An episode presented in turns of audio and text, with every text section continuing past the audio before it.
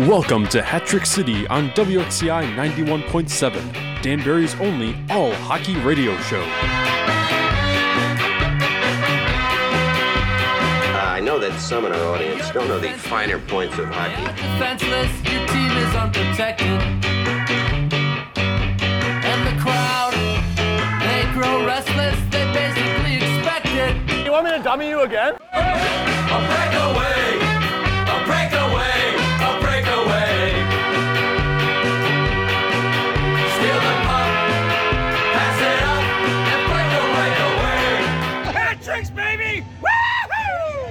Welcome, everyone, to WXCI Danbury on FM at 91.7 and streaming online here at WXCI.org.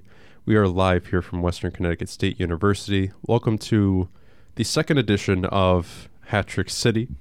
Um, we're sorry that it's, you know, a week later. Um, I unfortunately got sick last week. We'll put it we'll put it lightly with that. And um, lightly.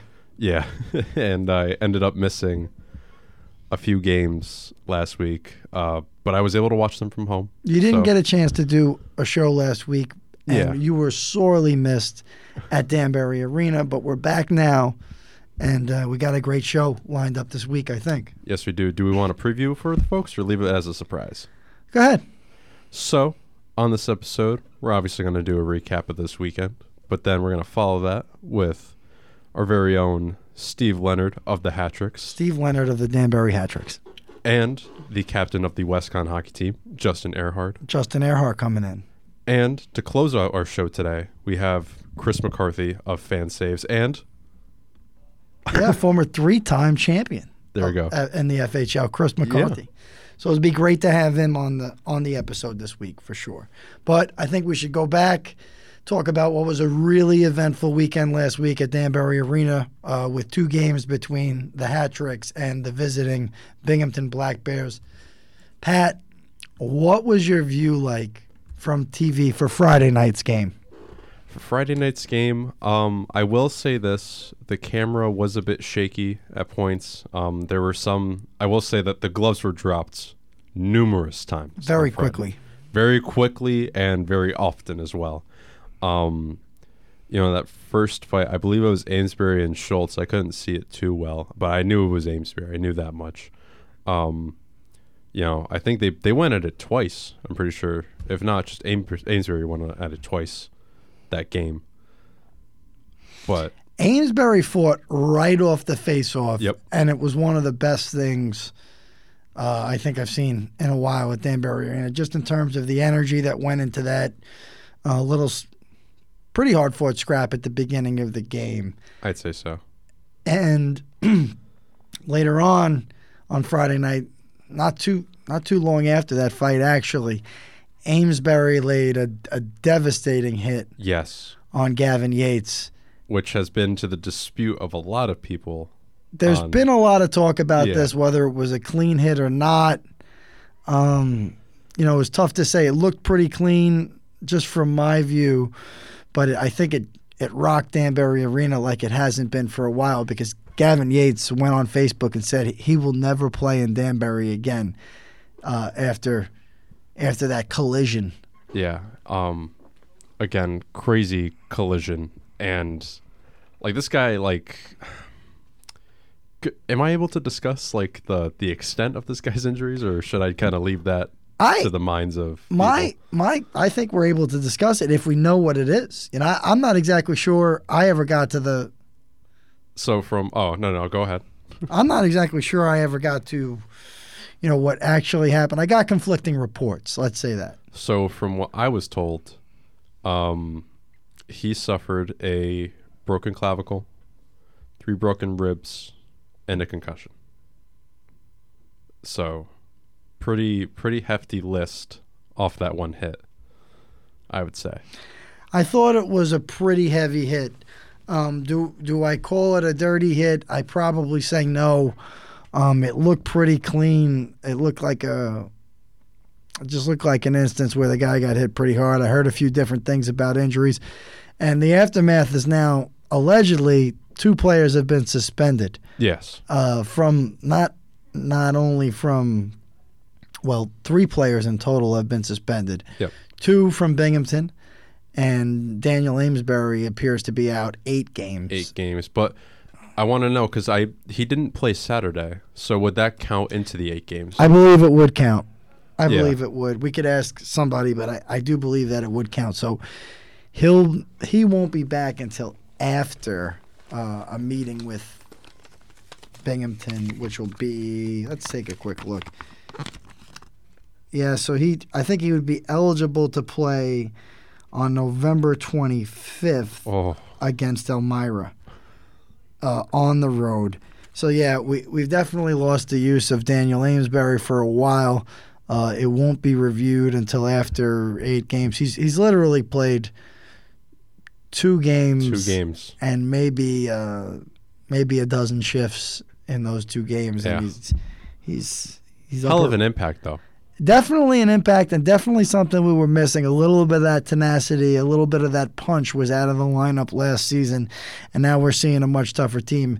Uh, as a matter of fact, one uh, longtime member, fan in the Danbury hockey community, just first thing he said to me on uh, Friday night as we were exiting exiting Danbury Arena was, "This was like a trasher game." Is, is literally what he said. So. Yeah. Um, listen, it was it was exciting. There was some entertainment there. Um, I wish everybody. I wish everybody uh, the best in that situation. I'm sure Yates is not going to be able to play for a while. For a while. Yeah, and and and also Amesbury will won't be able to take the ice, so he'll be here for a while, I think, without being able to play. So I, I could say it was a great. It was definitely an electric atmosphere on Friday night, and I know it carried on into Saturday. Uh, Yates and MJ Merkel are now suspended because I believe it was. I believe it was had to do with some comments that were made against the league. I'm not 100% sure on Yeah, Facebook. yeah, they yeah they took to social media and they um expressed their their thoughts on it, and I believe that's against league policy in some fashion to I- to kind of question like At least publicly, I at least guess. publicly questioning it. Yeah, I wanted to just go backward a little bit to opening weekend because we didn't get a chance to, To really, recap. yeah, to really recap or talk about what happened that weekend. Um, do you, what did you think of opening weekend? It listen, it was a great atmosphere. A lot of great people hanging out at Danbury Arena. A lot of great fans out there. There was a Really great. really good crowd Friday night. Uh, TK's new area was buzzing. oh yeah, that corner. Yep.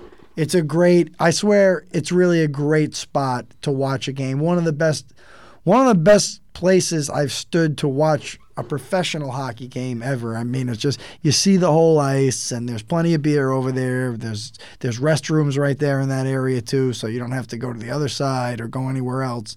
Yeah. Uh, it's a great spot. I hope he gets some snacks over there. I told TK I'm looking to some I thought they had a pretzel thing. No. they have a pretzel thing, but I've I've kind of voiced my opinion around the arena that the pretzel's just not going to do it. Like we need a Yeah. full tray or a half tray of wings or something like that.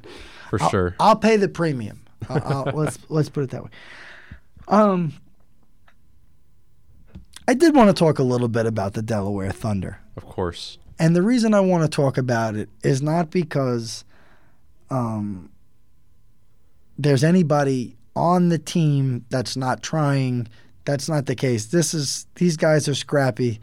They've they take long bus rides to play professional hockey games. I think who I'm speaking to is somebody higher up. You know, somebody in management, possibly an owner. Uh, Delaware had some skill and tough competitors that first weekend. Uh, some guys came to play. Uh, the guy Arthur Aloyan flashed, you know, even more offensive production that he showed in the final game of last season when Delaware beat us, and he had three points. He's probably going to continue to be a very good player in this league. Joe Brennan, uh, he's played for Danbury before. He came out, uh, bounced around the FHL, but he came out and he, I think he collected three assists on, you know, in his in his time on the ice in the first weekend. Uh, a few other guys on Delaware came to play. There's no question about it. Friday night they put up a good fight, but Saturday night was a really bad example for the league, and It was a massacre. It's you know. Uh, it's night two of opening weekend of pro hockey, and Delaware showed up with basically a short bench, I guess. I mean, I'm not 100% sure. I've never seen a 12 to 5 hockey game outside of a beer league or outside of a roller hockey league with mismatched jerseys. Yeah. Um, I don't know. You know, Delaware is a kind of a local team. They play in a community rink, but they might want to really look at their purpose. Uh, Charlie Pence Jr. didn't want to play for Delaware, and his dad owns the team. He's in Watertown now. Um, they had a falling out with Ryan Marker, and he's one of the best players in the league, although he hasn't had much success for anybody Yeah. uh, you know, this happens in minor league sports and other businesses, but the idea is you've got to do better. The players aren't in. They're, they're not in a position to win when they come up there with a team like that. I'll say this until I sound like a broken record. Uh, there are a few ri- rinks around the Northeast where this could work, th- this level of hockey, and it's time for the FHL to talk to Manchester, New Hampshire, Trenton, uh, New Jersey, perhaps Albany, New York. Heck, you know, they might as well go down to Atlantic City. Uh, you know, Call there's them out. There are a lot of hockey fans and players in South Jersey and Philly, and I, I it might be time to relocate the Thunder because it's just I don't know if it's going to work out. They're in a small rink. Yeah. They're they're not going to generate the type of money other teams do, and we're going to have 12-5 games all season if if things like this continue. So uh, the the the biggest thing I'm trying to say these teams coming in and not being able to compete they they they hurt they hurt the other teams. Yeah. So that was just you know Friday night was a great you know great minor league pro game a 5-3 win for the home team with an empty netter. Yeah. Uh, can't say the same about you know Saturday. Saturday. of the opening week of the season. And Delaware's guys fought as hard as they could, but uh, the best thing that came out of Saturday, besides the win, is that we've got one less game to play against Delaware moving forward, and and I think that that's that's Yeah. really and listen, there are bright there are a ton of bright spots for Danbury. You know, on our side, a guy who's coming on the show later, uh, you know, Steve Leonard's a he recorded the Gordie Howe hat trick on opening night, and I, I could not have been prouder from a dude from Queens Yeah. to uh, to get the Gordie Howe hat trick. Great all around performance. Justin Jesso had seven points in the first two games of the season, so he's continued to dominate. Good to see him back. He's a guy who's highly skilled, but also plays very hard. And people around the city they kind of respect that. Yep. Luke Richards, through the first four games, uh, he, you know, he's he's really been fantastic, and he's he's he's shown he's shown that he's a talented player for this league. Again, I don't know Luke personally, but just looking at his records, it looks like uh, he really didn't get to play too much at Stonehill College, which is a Division One school. But that's exactly the type of player who can really excel in the FHL and potentially help the team win, or um, you know they themselves move move on to a, a higher league. I thought Johnny Ruiz has played really sharp uh, the first four games of the season. Johnny McDonald did a lot of good things. Uh, so so far, pretty much so good. You can't br- analyze and overanalyze too much a four and zero team. But uh, Pat, tell me, you know, what else have you had going on? We know you're out there in the hockey world. We know you're crossing over to the AHL. How, what was going on in Bridgeport? Was it your first weekend with them? Uh, yeah, this was actually uh, my first uh, day pretty much working for Bridgeport. I recently got hired there as a game day production assistant. So um, they they have us on like a flip flop kind of schedule. So the the PAs they work they'll work with the in arena host as well as groups that might come and do events there. So like for that day we are playing Charlotte, I was working with groups. So I was in charge of helping like the anthem singers. It was like because also um, I don't know if this is done around the league. I know at least I remember this from experience. This is how I got into Bridgeport. Um, you know, when I was younger, my elementary school, we used to do field trips to those games and, you know, be in the morning, they'd start a game. And this was another example of that. It was like a 1030 game. And, you know, we had a bunch of local schools come down and watch the game, have a good time. And that that's how I got into hockey essentially was the first lick was I used to do that. You used to go to those those games for kids. What do they? It's a special name. What do they call it? It, it's like I don't know. It's like a local local school day or like kids day, something like that. Yeah, Um. it's like at the games at like eleven o'clock in the morning or something. Yeah. 10, right? It was a ten thirty puck drop. Um. It was a real like full circle moment for me because that's that's like my earliest memory of like any type of hockey. That's really alone- awesome. Yeah, was like going on the bus, and then there was the Sound Tigers then too. So you know, and I was looking it up, and when I saw them, it was around ten years ago. And just to just put into perspective, who was on that team? Um, Casey Cizikas was a prospect on that team. Wow. Brock Nelson was another one. Um, just to name a few, but yeah, and then also with groups that day, there wasn't too many. Like usually in between intermission, they'll have like, you know, the little youth programs come and play like a little game on like half ice. Um, I know Danbury sometimes does that, but I would assist in getting those players there if they were to come. Um, It's called then- School Day, right? yeah. Yeah. Yes. That's awesome. There you go. Yeah. And then I guess my biggest responsibility came at the end, um, where they would do three stars. I was in charge of pulling the home team stars. So they send us a text, and I have to wait at the front of our tunnel, like at the end of the game. They gave us the stars because in the AHL, when they do the three stars, if those players don't skate out, the team gets fined. Wow. So it's like a big deal. Like you have to be like right there, grab them, and be like, "Hey, you're, you have to go on your whatever star." So I pulled. We had um, it was Andreov. That was it's number fourteen for them, and then the game-winning goal. Which, by the way, this game went into an overtime shootout. Not expecting that at all, but you know, played a full overtime. Nothing happened. Went to a shootout. Um, everybody pretty much missed their shot. Then Bridgeport gets their third one. William Dufour skates up and makes a nice shot, gets it in, and wins the game. And then he's the first star. So I'm right there in the tunnel, tapping these guys, being like, "Hey, you gotta go."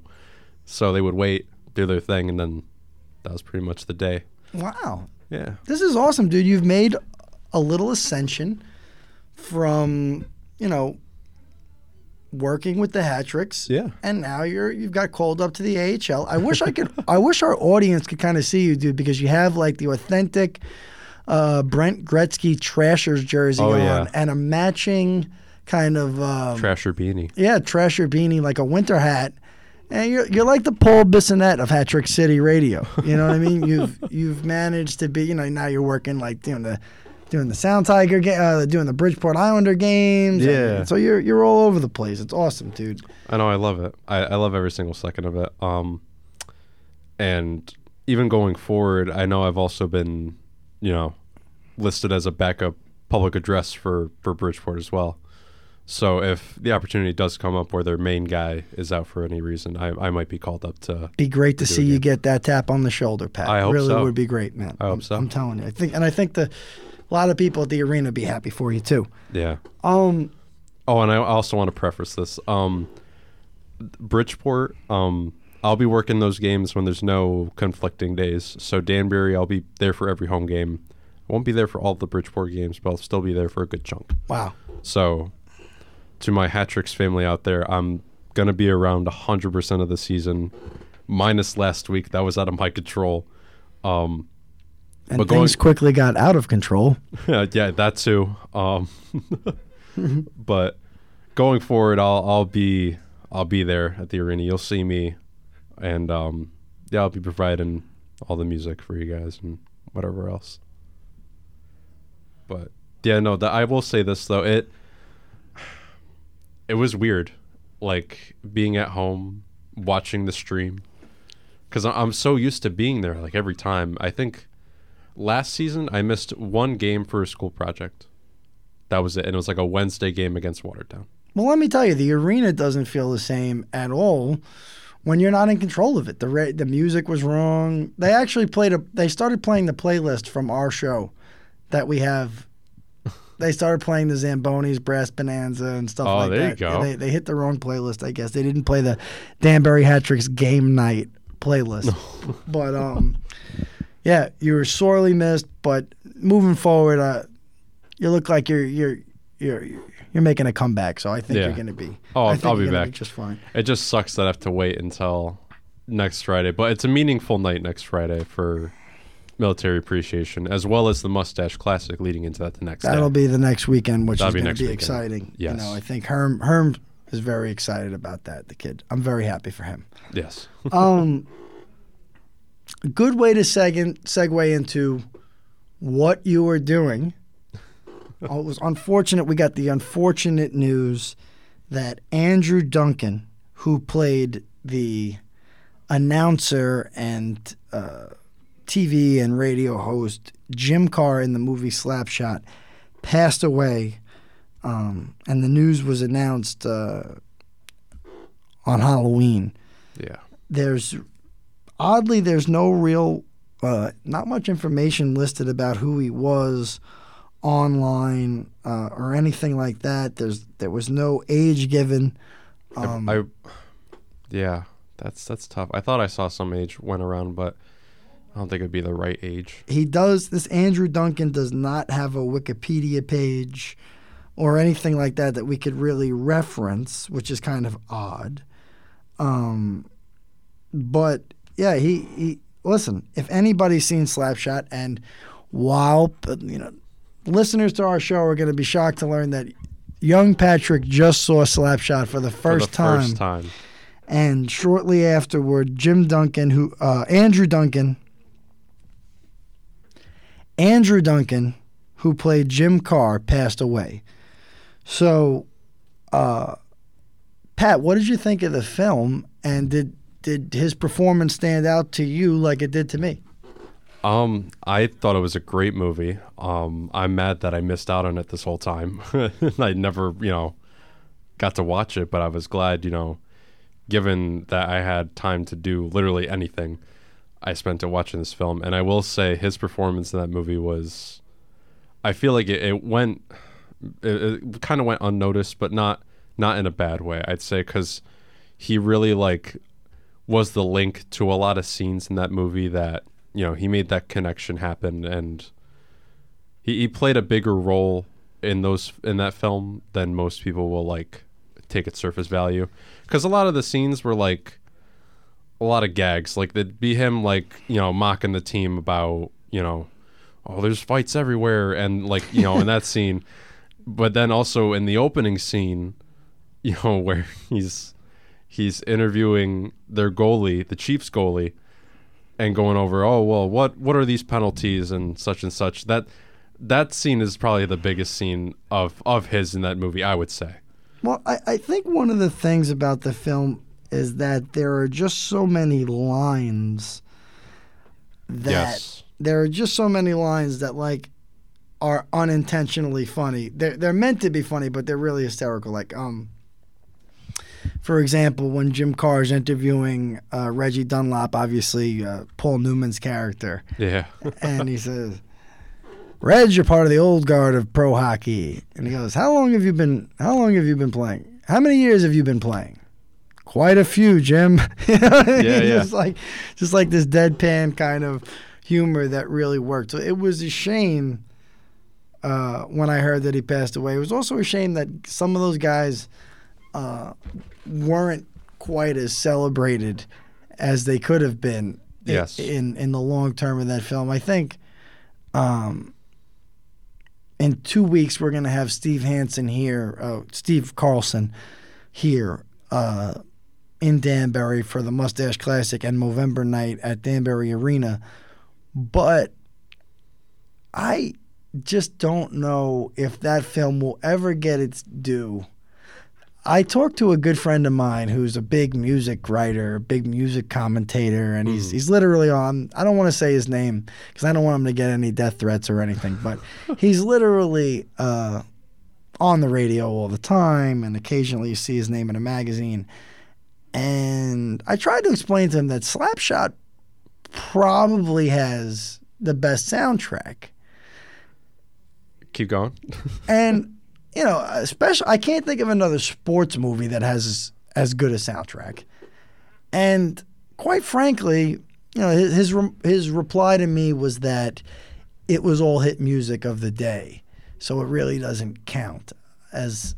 I like, and that didn't make any sense to me. I think that the movie works on so many levels. The music's great. All the dialogue is hysterical. Like, it, it's one of those films. The seventh or eighth time you watch it, you're still catching things that are hysterical. That yeah, that you might not have catch the other times you watch. I don't, you know, as much as I like the Goon movies and as funny as the first Goon movie really is, and and a lot of people don't know, the Goon movies are very much true to the book that Doug Smith and Adam Fr- Frattasio uh, wrote.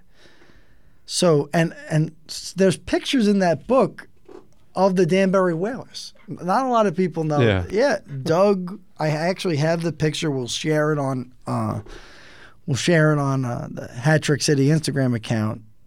Doug refereed in the Federal Hockey League, and I, I have one picture of him dragging Caranci to the penalty box. Yeah. Matt Caranci, who played for the Danbury Whalers and Titans and is now playing for the Mississippi Seawolves. Yeah. He's back.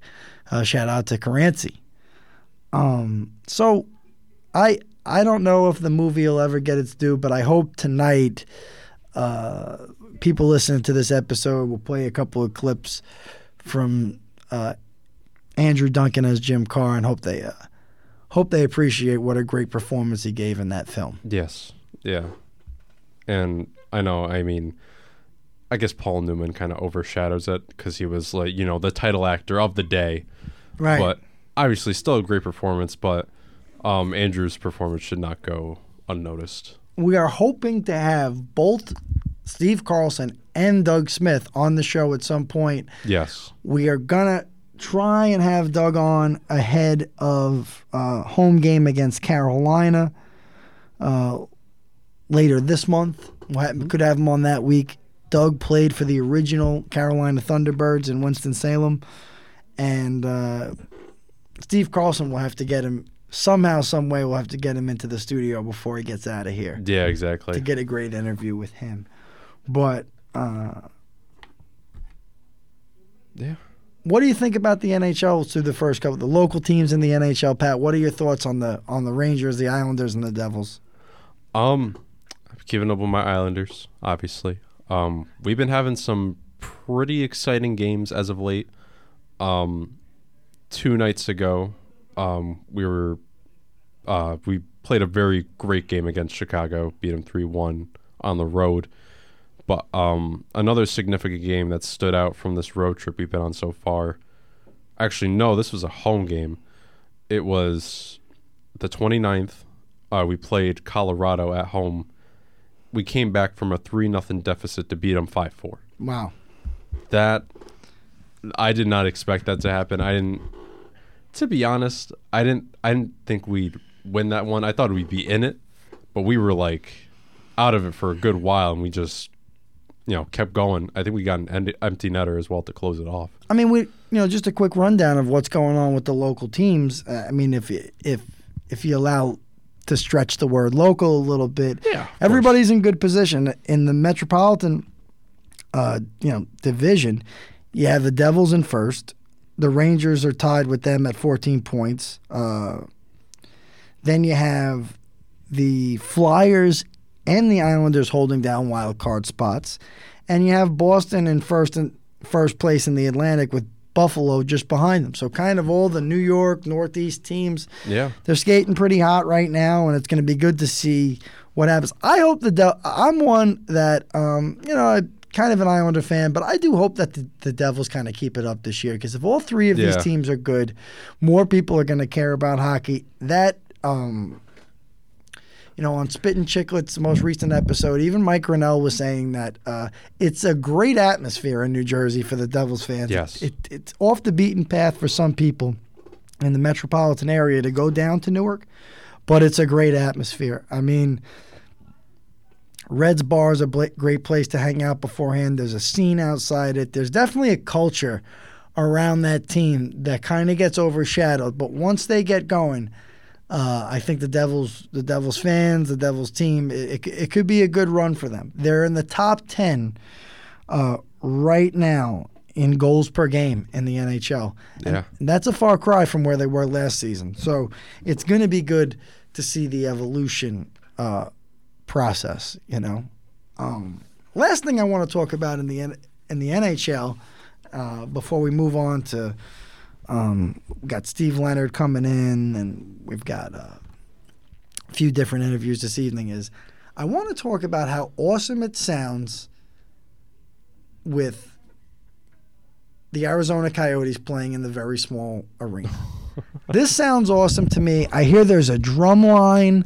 Uh, I, I heard that the atmosphere was unbelievable. I think that the NHL needs to embrace the weird sometimes, and I think so far it looks like they're doing a better job embracing kind of a messed up situation with, you know, a different atmosphere than they have around the league.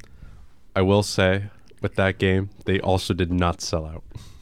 Is that right? They did not sell out. They did not sell out. Wow. Um, I've seen some photos that surfaced. Um, very patchy. Wow. Say that there was there was a lot of scattered. Um, from some angles that I saw, it, it looked like it was booming, but then to look again, and it was like ooh. But I I think it has to do with because they jacked up their prices as well, um, mainly due to um, a cut down of seats because they they can only fit five thousand people, and that's not even like what a third of a normal NHL rink can hold. So obviously they're gonna have to find some way to recoup the loss there. Um, I think it would work there though. I would definitely love to see a game there if I ever head out to Arizona to see some family, but I just think as of now, um, if they play a little better, I think it might draw more people in. They'd be more willing to pay that kind of fee. But the way that they're looking right now, and then you know the stories with the locker rooms. I mean, I know they're temporary only for like the first four games, but I don't know. I feel like there's a lot of bad bad stuff going around about that place. But at the same time, I don't doubt that it's it's electric. I know for college it's very electric. I saw that that place got sold out.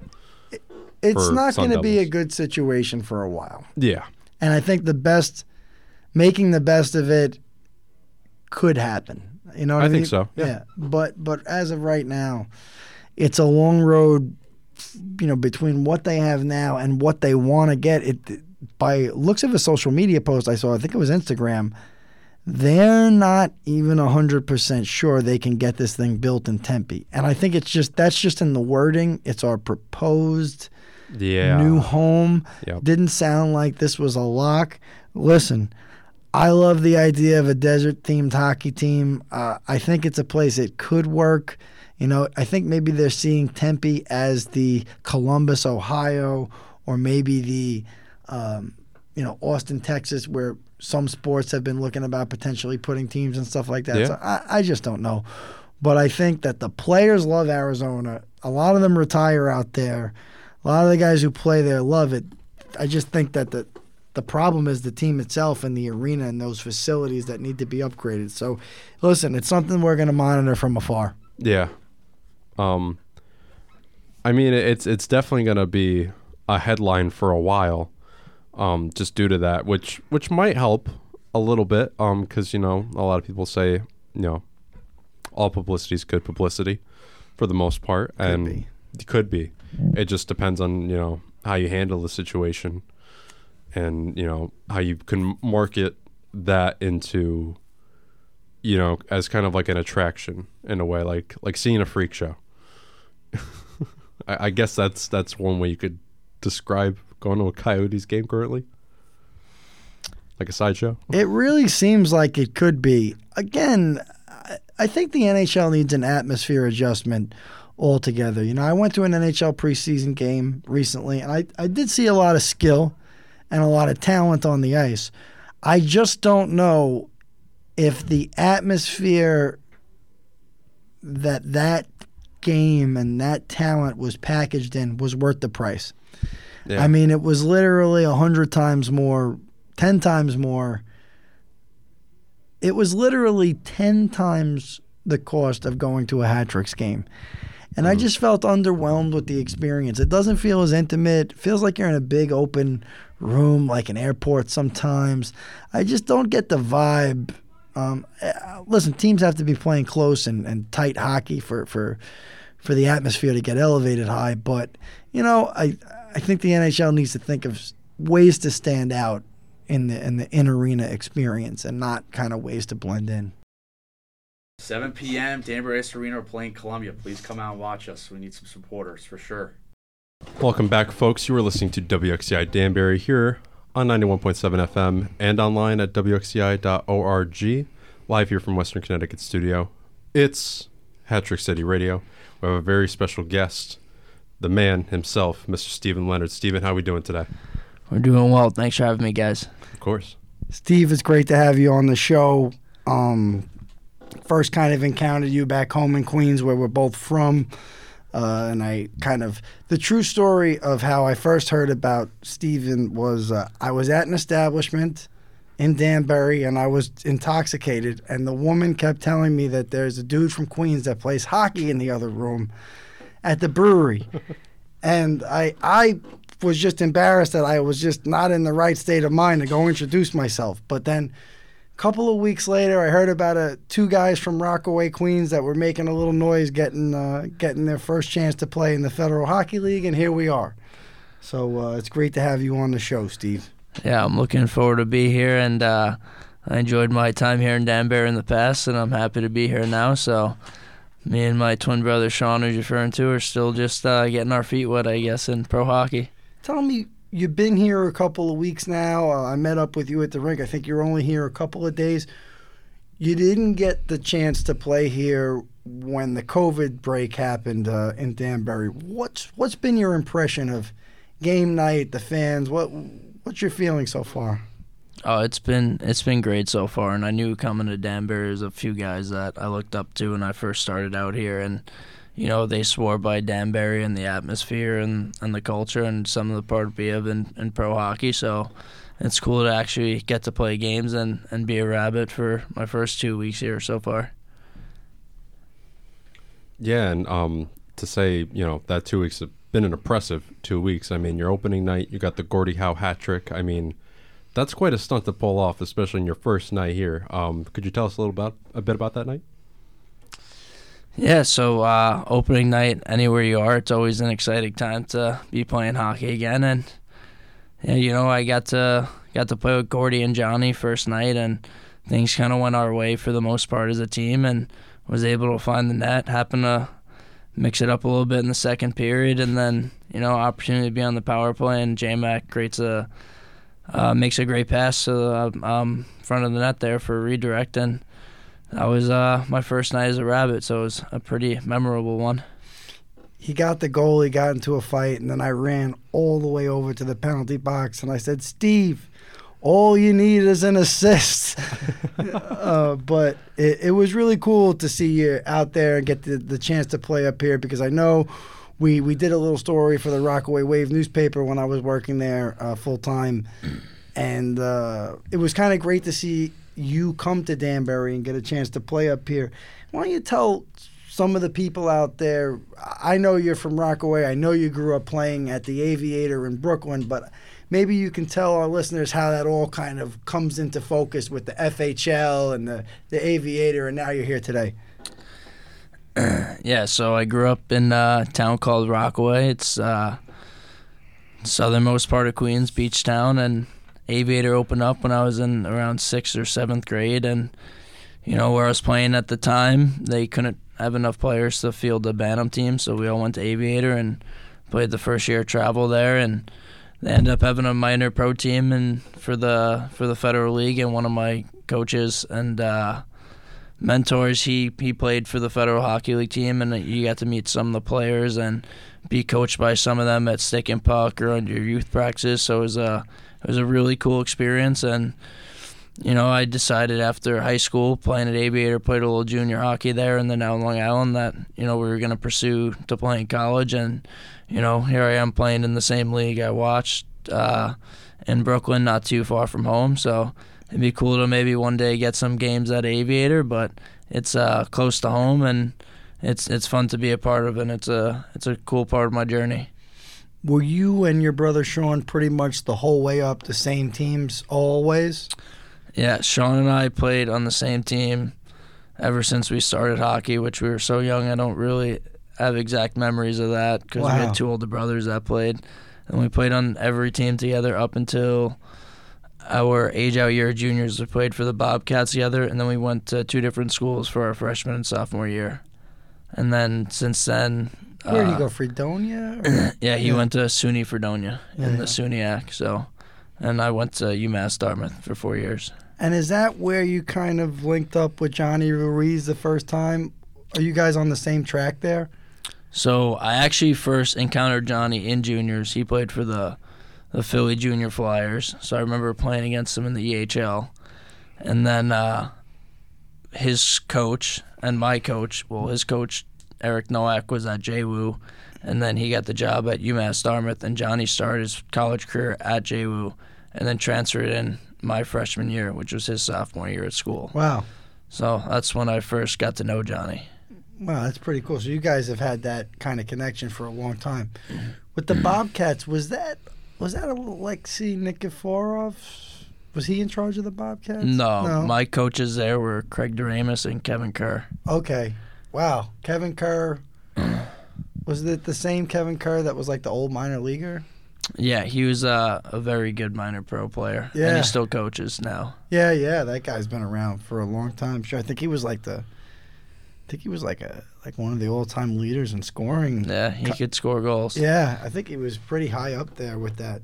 I think uh, I think if I remember correctly, he had like a beef with. Um, Chris, this is like some re- this is like some pro wrestling stuff here, kind of. He had a beef with Chris Chelios when they came and played for Motor City during the lockout. Think like he put a bounty on Chris Chelios' head or something. He's like, he's like Chelios is taking a job away from a full time minor leaguer. You know what I mean? Like, and they, yeah, it's it's documented somewhere. But um, tell me, you know, like we, I don't think Pat and I really know how. How does it work for a guy like you that seems like you put up some decent numbers, uh, over a point a game at least your last two seasons of college. How does it work for a guy like that to get these opportunities with a pro team? So I guess basically after your senior season, you kind of make the decision if you want to, you know, continue to play hockey. And that's, I kind of always knew I was to try and pursue it, especially you put all the time into junior and, and college hockey. And, you know, the opportunity to be a professional hockey player would be a dream come true. So unfortunately, when I graduated, uh, that was when COVID hit. So, uh, as with every industry, the minor pro hockey world was shaken up a bit. And, uh, you kind of just try and find opportunity any any place the team will have you. And fortunate enough for myself and my brother at the time that we knew Johnny and he was here, and we end up coming here, and that was our getting us started in our pro career. That was a long kind of stretch where the season ended up being canceled, right? Well, the the season here in Danbury was canceled, so all the players that were in Danbury um, became free agents. So uh, a couple of us went to Port Huron, most guys went to Elmira, and then a handful of guys went to Columbus and Carolina. What? How can you describe that COVID year experience when there were like four teams, only three of them were hosting home games, right? Like, what was, what was it like? Uh, it was an interesting first year of pro hockey for sure, but at the same time, I think every team would agree who played that year. We were just grateful to be a part of playing hockey at some capacity after sitting out so long, and a number of former teammates in college didn't get to play. So, if you were playing hockey that year during, you know, a tough a tough period in a lot of people's lives, you you were pretty fortunate for that opportunity. Tell, tell me something really quickly though. Didn't you play? I wrote about this in the story, but I, I didn't you play against your brother like ten times in a row at one point or something like that? During that season, yes. No, so we would have played against each other three nights in a row. So that was when I, I left Port Huron and I joined Elmira for the remaining part of the season, and we happened to have a three and three, or sorry, a four. And, it was two at home in Elmira and two on the road in Port Huron. So we played two nights in Elmira, and then we all traveled both teams back to Port Huron and played two more games. So we played like Tuesday through Saturday or something like that with a day of travel in between. So Wow. that was my first game as an enforcer. wow. First four games, I should say. And you guys are going to play Elmira again. Did you get a sense of the atmosphere up there, or were there no fans? Uh, we had a decent amount of fans there. There was obviously the the capacity was smaller than usual because of COVID. So I think at that point, if you had the vaccine or at least uh, you got the first part of the vaccine done, you were allowed into the building. So we did have a few fans there. So a lot of our fans that come to Danbury Arena to see hockey, they've only really seen a lot of our fans. Believe it or not, some of our most like devout fans. Um, a future guest on this show, Joe Trench. Uh, you may already know who he is, but uh, he he's the guy who wears the the Chiefs jersey Okay. and he sits behind the bench. You know, he hasn't. He told me the other night that he hasn't been to an NHL game since the very last Hartford Whalers game, really, He's- what what year would that have been? 1996. Wow. And he's the most diehard hockey fan probably in town. Knows everything about one of one of the people that knows everything about the league. So what I wanted to ask you is, we we hear all these acronyms, right? ECHL, SPHL. You played in both of those leagues last year. Can you compare and contrast? Is it really as far kind of apart as as as the internet makes you think? It, what's the different experience been between those those quote unquote higher leagues and here? So I guess um, that's I guess that's a pretty common question you get if you had the opportunity to play at at those levels. Uh, I think the biggest thing for any level you go up, I think it's just there there's less mistakes and there it's more structured and the speed's always it takes a little time to adapt to, and guys' decision makings are a little bit better. So and I think for the most part, the guys are the the higher end players. They play, I guess, uh, a more well-rounded game, and the team structured um, around that. So very system based as well. But uh, there's at each level, there's players that could be up a league or down a league, and it's just based on situations and what they're looking for. And if you know some guys find a, a city they enjoy with a fan base they connect with, and they they stick around and and that's their career, and, and there's nothing wrong with that.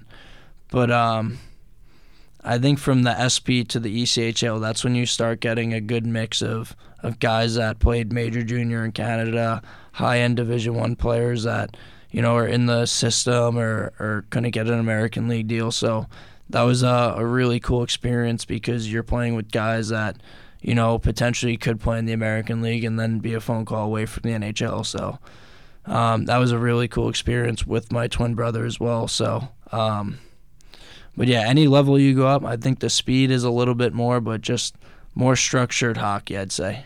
Would you say that the ECHL is like much? Just out of curiosity's sake, is it? You say the ECHL is much faster than the SPHL? Again, it's not anything where you're like, you know, your you're jumping out of your seat, but when you're out there in the game situation, just decisions. Uh, maybe not so much the the speed of each individual player, but just team speed and transitioning and moving the puck up ice. There's there's just less time than you think. Now that being said, every time you get the puck, you always still could take a little second because you should have enough time to move the puck. But yeah, guys are always in the right spots, and and yeah, there's there's definitely an adjustment each level you move up. I think when you were here during that uh, kind of holding pattern period for the Danbury hat tricks, I think you were working with a that one gentleman who was only the coach for a couple of months, right? Was he running the practices or was it Billy? It was Anthony Bone. Yeah, so Yeah. You, you didn't really get a chance to work with Billy back then. What's what's kind of been your your impression of working with Billy, and can you compare the practices to any other stuff you've done? Yeah, um, a few years ago, Anthony Bone ran it, and I thought he did a great job here, and everyone was competing every day in practice. But um, I didn't work with Billy directly, but you still saw him in the rink and in passing. So um, this year, I knew coming in that he was going to be the coach, and I, I've been very impressed so far. I've been here just about a little over two weeks, and you know, he he sets a standard. There's a there's a culture being built in there in that dressing room, and you know, there's expectation to come to work every day. And if you don't live by that, like you're you're expected to work hard every day, and if you don't, you know, you might not be here too long, or yeah, basically he he wants everyone on the same page day in and day out. So he's prepared, he's detailed, he's focused. So we have a good thing going here with Billy right now. That's good to hear. You know, um, I think that's something that's uh, that seems a little stronger. It seems like a very engaged group of guys this season, and uh, it seems like you fit kind of right in. Tell us, um, like I said, you've really only been town a couple of weeks now, and you're an alternate captain. How does it happen? I think Pat and I have no idea. Like, uh, did you just show up, and well, how did it how did it happen?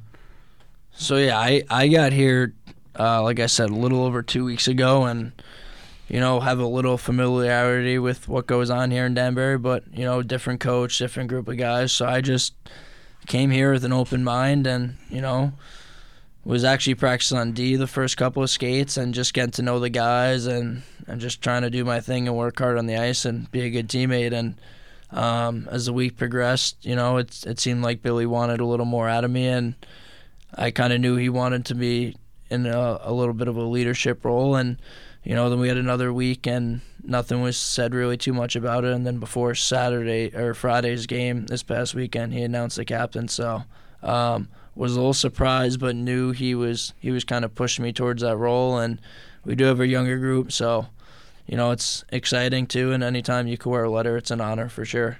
Were you a captain ever before in playing? Uh, in my professional career, no. In in college, yes, I was a captain my senior year and an alternate captain uh, my junior year when Johnny was a captain. Wow.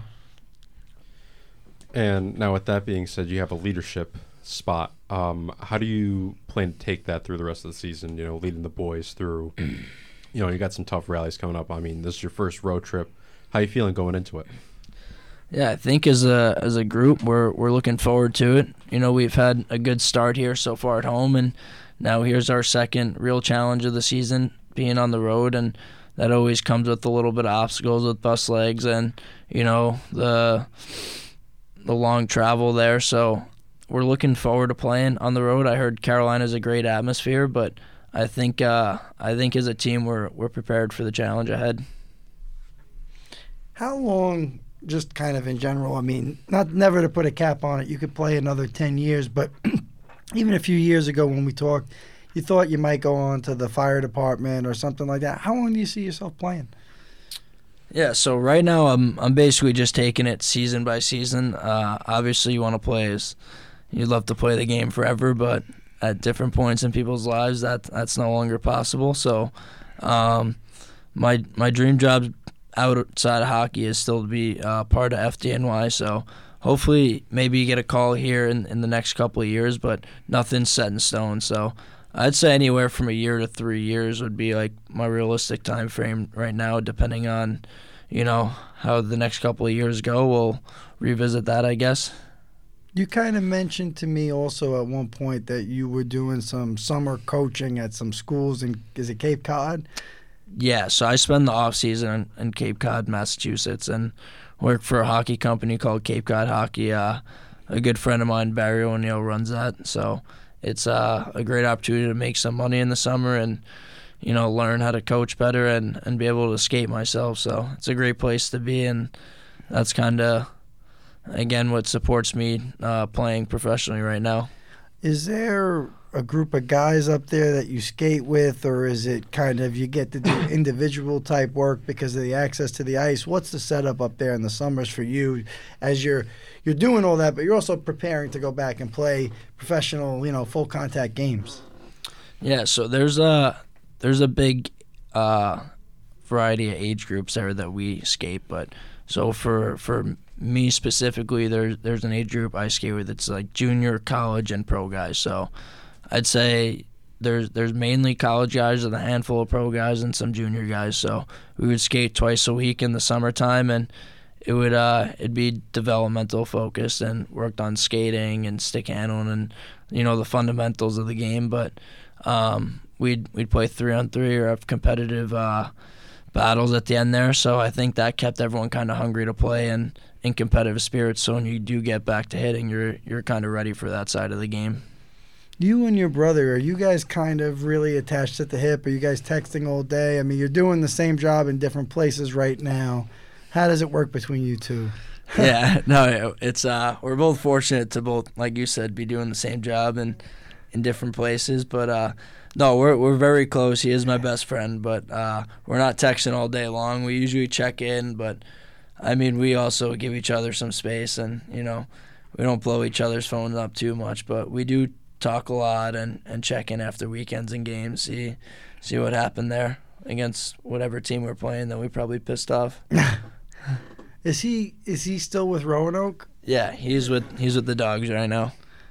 And uh, let me ask you, what about Danbury so far? It's only been a small sample size for you, and it's really you're you're like, I kind of feel like this is like, it's not your first time playing in the Federal League, but in a way it is like with this real kind of more full setup for you know w- without all the COVID restrictions. So, w- what surprised you kind of about this league, or or even the building and and the fans? Like, you never got to play a game here before. All of our all of our listeners are local people. You know what I mean? Like, what what surprised you about this place? I definitely think the the kind of culture embedded in, in Danbury hockey. There's been a long list of teams playing here, and you know for that to happen in, in a minor pro market, you need a fan base that's wants to support the players. And I think to me that's been the coolest part so far, seeing the the passion of the fans. That some of them telling me they haven't missed games in 15, 16 years. I didn't realize there was hockey here that long, but it's uh it's been cool to see in, in that regard, and that there's there's a bit of uh, of a way Danbury does things. So it's it's very cool to be a part of that. Wanted to ask you, tell us just uh, it, you know we're we're for all of you who don't know, cats out the bag. We're recording on Wednesday, uh, but it, t- tonight some people brought you dinner at, at everybody knows where you guys stay at the hotel in town. Uh, what, was it like over there? Was it were there fans there with you, or the food was just sent over? Or? Uh, so the the food was sent over with a few of our guys. So Lopez uh, grabbed all the food after after the rink today, and it was from um, from Bates. They sent over some food, so the boys really appreciated that. We were hanging out in the lobby, um, just a team, and enjoying some dinner by some uh, some good people. So it was a good night. I don't know if you know, we talked about it a little earlier, but the guy who played Jim Carr in Slapshot died.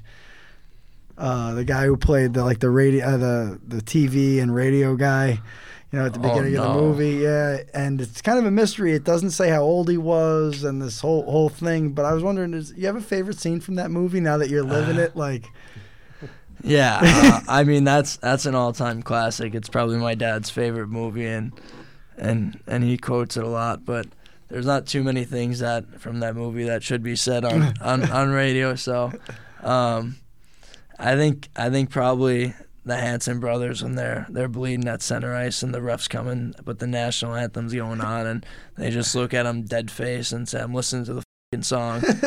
so that's always one that that gets me going a bit, but it's an all-time classic. So I'm sure most of the fans have seen that movie, but if you haven't and you're into minor pro hockey, check out Slapshot.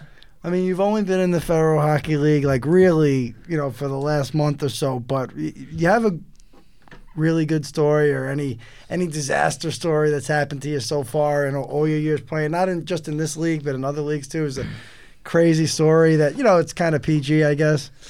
Yeah, I mean, I think every season and team kind of comes along with uh, different type of camaraderie with the guys. So there's always some some stories there. But I guess for for for on ice stuff, you know, I, just a couple of mix up my first year playing in the in the federal league. I I was kind of doing a lot of fighting, and you know, sometimes you know you win, sometimes you lose, and there was one time the weekend and we were playing Carolina. I got into the fight and you know, being a rookie, you're not checking your equipment all too much, so my visor's a little loose and I got punched right right in the visor and it came down and chipped my front tooth a bit and cut my bottom lip open and I thought I was missing my whole row of teeth, so I was pretty pissed off in that fight. So that's one that definitely comes to mind. Wow. these bus trips have to be miserable too. I mean, I've been on a couple of them now with with the Danbury team, but I mean they're a novelty for me. But by the I've only been on two, and by the end of my second one, I think I'd seen it all. You know what I mean?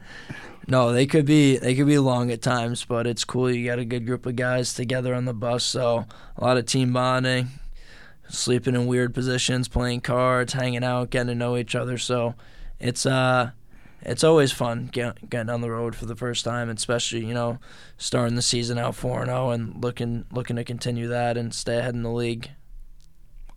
What about um, how many how many siblings do you guys have? Is it five of you or? So and there there's four Leonard brothers in my family. So uh, my me and my brother Sean were the youngest. So we're the last born. Kevin is uh, 33. My brother TJ's 30, and then we're both 27. So just four of you guys. Yeah. So uh, uh, we're really only. I mean, it's kind of a trek. I've done it a, uh, dozens of times. Made the trek from Rockaway to Danbury um, when I first came up here. But are they going to come up for some games here? You, you plan on seeing your family or your, your parents or? Uh, yeah. No, that's the the cool thing about being in Danbury. You know, my hometown's uh, just under two hours from here, so. Uh, one of my best friends back home came up with my pops last weekend, so that was really cool. And my mom came up the weekend before, so hopefully get my brothers out here too, and maybe some more friends as the season goes along. But it's it's cool being close to home. And uh, kind of basically shoot something, Pat. I mean, to add to that four brothers point, could we get a slap shot four out of that? I mean, we could probably make that happen. That would be great. The Leonard brothers. the like, Leonard brothers, that that, would that, be- they're the next generation. You know what I mean? some actor will, you know, jump on that right away. I'm sure. We'll, we'll see if the older brothers want to come out of retirement and you know become movie stars overnight. that could be the plot. That it, it's you know the younger brothers they're doing their thing. They're really up there, and then it's like the older ones are persuaded to come out of retirement, put the skates back on, and then it just becomes a whole whole deal. I like what I'm hearing. Stephen, it was really great having you on the show tonight. Good luck this weekend in Carolina. I hope the bus trip isn't too miserable. I hope you get some good bus food. Uh, the boosters usually they they'll they'll hook you up with Yeah. you know granola bars and uh, Gatorade zeros, so you'll be uh, They'll load you up. yeah pro- some Snickers bars too, I guess. Yeah, Yeah, a little, hope- little late Halloween. Yeah, right. That sounds nice. The boosters always do a great job, so we we appreciate all the support from the fans and boosters, and thank you guys again for having me on the show. And I enjoyed spending some time with you guys. Hope to hope to have you back and uh, hope at some point we'll have a championship episode with you on it. Of yeah, course. looking forward to it. This is your Hat Trick City Radio, WXCI 91.7 Danbury weekend hockey schedule. The Danbury Hat Tricks travel to Winston-Salem this weekend for two games with the Carolina Thunderbirds, 7:30 on Friday and 7 p.m. on Saturday. Friday, November 4th, the Hartford Wolfpack travel to Springfield for a 7:05 start. On Saturday, November 5th, the New York Islanders are on the road against Detroit at 1 p.m. The Bridgeport Islanders host Hartford Saturday at 7 p.m. The New Jersey Devils visit Calgary for a 10 p.m. start. Sunday, November 6th, the New York Rangers host the Detroit Red Wings at 5 p.m. at Madison Square Garden. The Bridgeport Islanders host Providence of the AHL at 3 p.m. I'm Howie Mandel. Did you know attention deficit hyperactivity disorder in adults is a real and treatable medical disorder? I know because I am one of the estimated 10 million adults in the U.S. who have ADHD. The symptoms of ADHD, inattention, hyperactivity, and impulsivity, make it difficult to pay attention and focus, be organized, complete tasks, and maintain relationships. Talk to your doctor. With the right treatment plan, you can stay focused and organized. Take an ADHD self screener and learn more about adult ADHD at adultadhdisreal.com. Welcome, folks, to WXCI Danbury on FM at 91.7, streaming online at WXCI.org. Live here from Western Connecticut State University. Welcome to Hat Trick City. Today I am joined by the one and only captain of our very own WestConn hockey team, Mr. Justin Ehrhard. Justin, how are we doing? Good, Pat. Thanks for having me today. Of course, of course. So, as of late, we've been on a pretty rough stretch, I'd say. Um, any any reasons why it might be such a rough stretch? I mean, teams related. Who knows? Yeah, I mean, I don't say we're we've had a I mean, obviously we've been losing some games. Nothing I'm too concerned about. Uh, our most recent loss was against Stevens, and as I've been saying, a lot of people, even my teammates, we played good. We had a lot of shots. We brought the compete level. Uh, I guess we just came up short, and I guess that's what, what's been really coming down to it, coming down short. If you kind of compare to some of these other teams, uh, you know, Stack versus, um, I think it was Sta- Sacred Heart and Stack versus um, Maritime, they were putting up 10 to 1, 10, 11 to 1 games. We've been, we've been putting up, you know, 2 to 1 losses, 3 to 2 losses. So we're, we're there. We just got to we just got to uh, focus on finishing. We've been bringing the compete level, which was, uh, which is what I think we're, we're going to be, uh, we doing on Friday, for sure. Of course, on Friday, obviously marks the next set of home games after this long road stretch. Do you think anything of you know having to do all this travel might have affected your play? Yeah, absolutely. We, uh, as a group, we're, we're all full time college students. I myself, I do probably 40 hours a week at WestConn, just been sitting here doing homework and going to Maritime down the city, taking two and a half hours to get down there to play a 10 o'clock game. I say it would have to do with it a little bit. Not everything, but definitely, definitely have an effect. Could have an effect on everyone's game. We're tired. It kind of goes off from that for sure. Of course, and to lead off of that, um, what are you studying? I'm a criminal justice major. I'm aiming to be a police officer. That is tight. That is tight. That I did not know. Yeah. Now all the people know. So that, that's Yeah. awesome. Yeah. Um, any specific force you're looking to join? Yeah, I just recently got hired by the Danbury Police Department. My dad was a 27 year veteran. He's also the, the captain of Danbury Police Hockey Team. So hopefully, Thank him for his service for me. yeah, absolutely. Um, absolutely. Yeah, that's that's fantastic. Uh, what branch? He was a detective bureau. Gotcha. Yeah. Gotcha.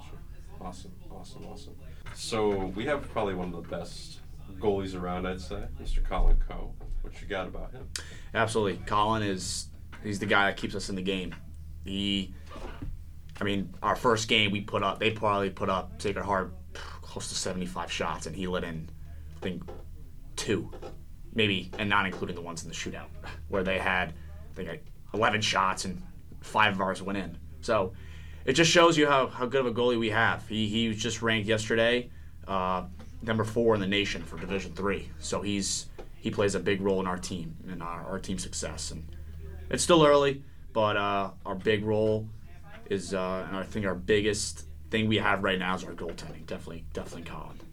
That's awesome. And I know a few weeks ago we faced UConn, um, not one of our greatest matches, and we put Max in. I think it was late in the second. I could be wrong. Yeah, yep, just read that. Yep. Yeah.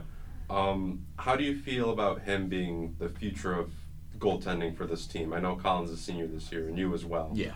So, but as far as goaltending goes, do you feel Max is solid? Yeah, when Max went in for the second half of that game, he he played an unreal game. I was, I remember two scenarios where I was trying to cover clear the front of the net, and I saw him make some saves that I didn't even know were possible. So I got a lot of faith in in Max taking this program to the next step next year because obviously, as Colin's leaving, Max is Max is up next. So obviously, I would he's got some shoes to fill, but I've got a I've got a lot of uh, lot into that kid. He's he's he puts up a lot of in practice. He comes to every practice. He gives in 110 percent. And for a goalie that doesn't play as much as he does, you know, I got a lot of respect for the kid, even though he's a freshman, for sure. Of course. And this is also your senior year. Um, how do you feel about our defense currently? Defense are good. We got uh, Ronan McAllister and we got uh, call him Mr. Gavin. He's uh, great guys. We uh, we got a lot of a lot of defense, a lot of defense talent in the back. We're short on numbers back there, but that's not really a concern of mine because we've got a lot of talent. We got Ronan who plays at the AAA level, who I who I think who will be leading defense in the next few years. He's he's a really talented kind of guy, and as of right now, there are games where we run 3D. We we do each like five minute shifts a period, so it's so obviously we're, we're short, but I got a lot of faith in these guys, a lot of a lot of respect for them too. A lot of a lot of overall talent back there, for sure. Of course, and you know, with the program having that recent revival, do you think over the years it's going to pick up a lot more to have, you know, more teams with a lot more depth than maybe you guys have had in the past few years? Yeah, absolutely. I joined WestConn three years ago, and they're I believe it was their second year back. when I was I was splitting the season with the EHL Applecore team and WestConn, and I found out about them, and I was like, hey, I texted the coach and I was like, hey, can I come, can I come play for you guys? And and um, I remember joining it. It was we weren't the greatest, but we weren't the worst. But I know we had a lot of a lot of stuff to work on, re- recruitment wise, dedication wise, and talent wise. Um, Corey Dunn took over that following year, and I'll tell you one thing about that guy, man. He he loves the sport and he loves our team. He he'll, Yeah. he'll do anything for it. That guy has he's done more recruiting than I'm sure some more more than some NHL coaches. Goes talks to high schools, yeah, everyone, any travel teams. He just he just loves it. So our our program is going in the right direction, even though we're I would almost say like we're fairly new. I don't count WestConn hockey now compared to what it was like 10, 15 years ago. I don't com- Exactly. I don't compare those the same. I compare. I look at it as this, like we're starting a new a new club. I don't even look at it as a club. I look at it as a sport. That's how I, I always tell people too. So yeah, I think WestConn hockey is going to, is going in a great direction. We compared to last year, we had I think ten guys, 10, 11 guys who were like fully committed. You know, we always lose a couple. They graduate early or stuff like that. But we're, we're getting more guys each and every year. And there's always one thing that I've noticed about WestConn hockey. My three years of playing for them, I've never have had a confrontation with a teammate or ever had a complaint about teammates. Like WestConn hockey players are some of the most genuine, the nicest guys you'll ever meet in your life. And I'm sure and you know some of them. They're No, just, I, I agree with they're that. just just great, great guys. Like there's, I come to school, like I look forward to going to practice at night, Yeah. just because I I love my team. Like they're my best friends. exactly. I met some of these guys last year, and I was hanging out with them all summer. We were doing off ice off ice workouts, all that kind of stuff, partying, drinking over the summer, having some fun. And that's what it's all about. And that's one thing I uh, I take a lot of pride in. Like I like I said, I played junior for juniors for three years, and I'll be admit to you, I did not get along with some of my teammates. I never had Yeah. that problem here. Just, just an overall overall great group of guys. exactly. It, it helps when you all have like interests Yeah. because that that really sets the bond and that sets like the headspace for we're all in this to win. Yeah. We all want to do you know great things together. Yeah. And that's what a team should be. It should be like a second family, essentially.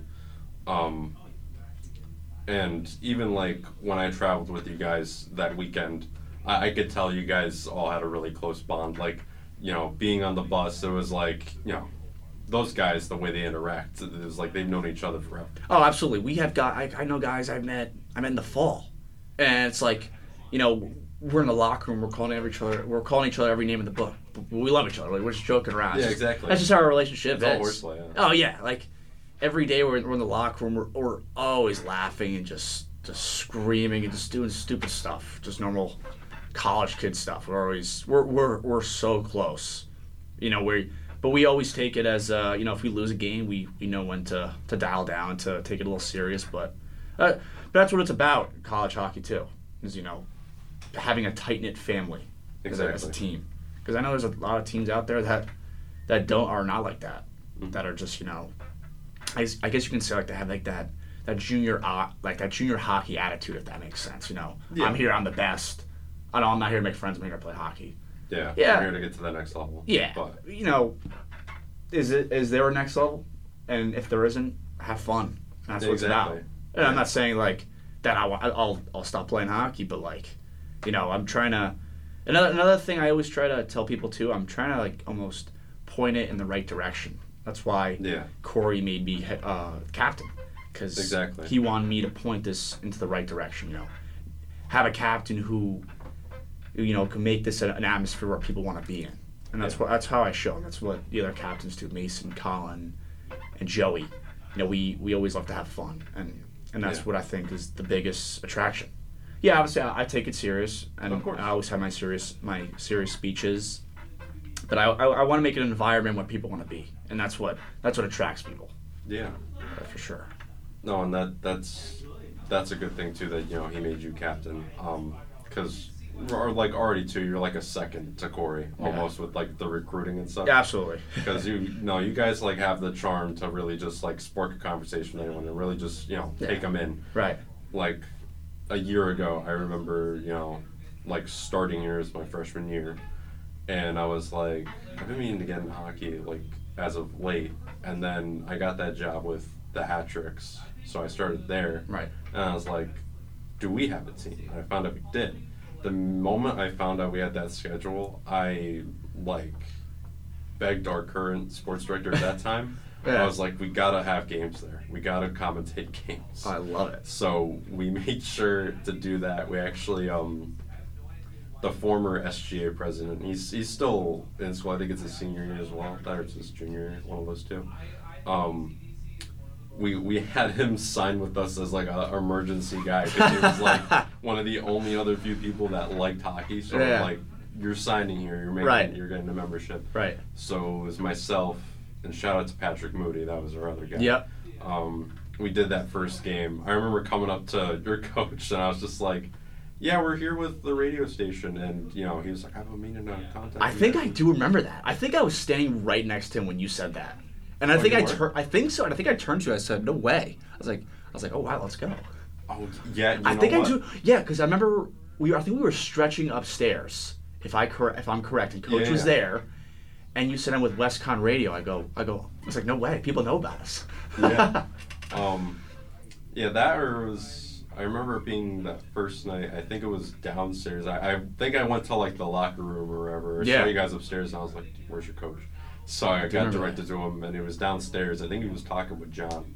Yep. and then it just led to hey we're here with whatever and then that just became a thing um, we're working on getting more people because currently i'm doing the public address so Yeah, it's yeah. like tough for me to be able to do a game because usually we go from the other side Right. Right. Right. um, so i'm hoping we get more people but we'll Yeah. use this as an opportunity Yeah, if you're absolutely. on campus and you love hockey and you want to commentate it join wxci and you can go to every game every home game and commentate it Absolutely. we need people play by play color whatever you got Absolutely.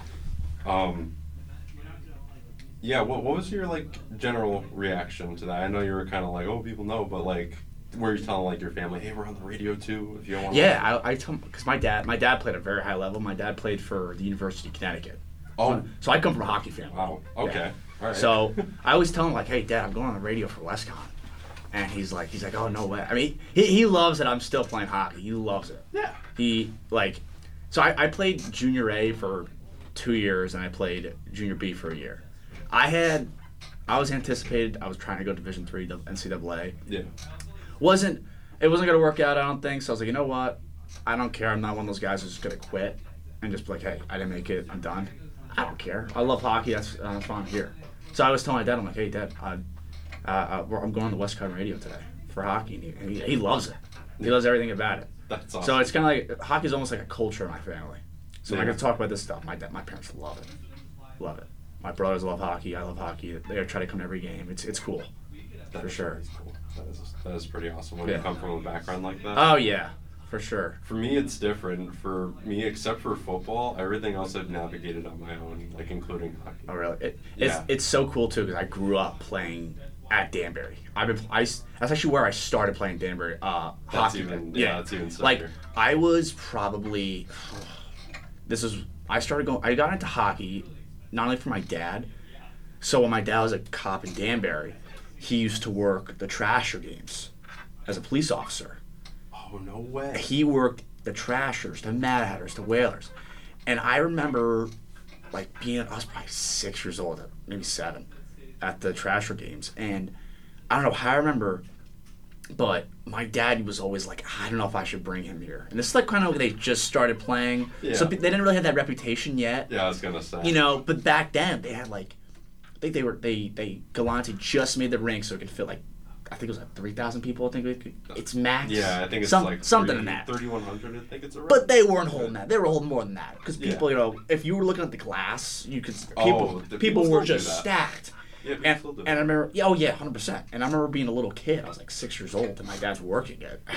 and he used to bring me and my brothers, and and how crazy it was.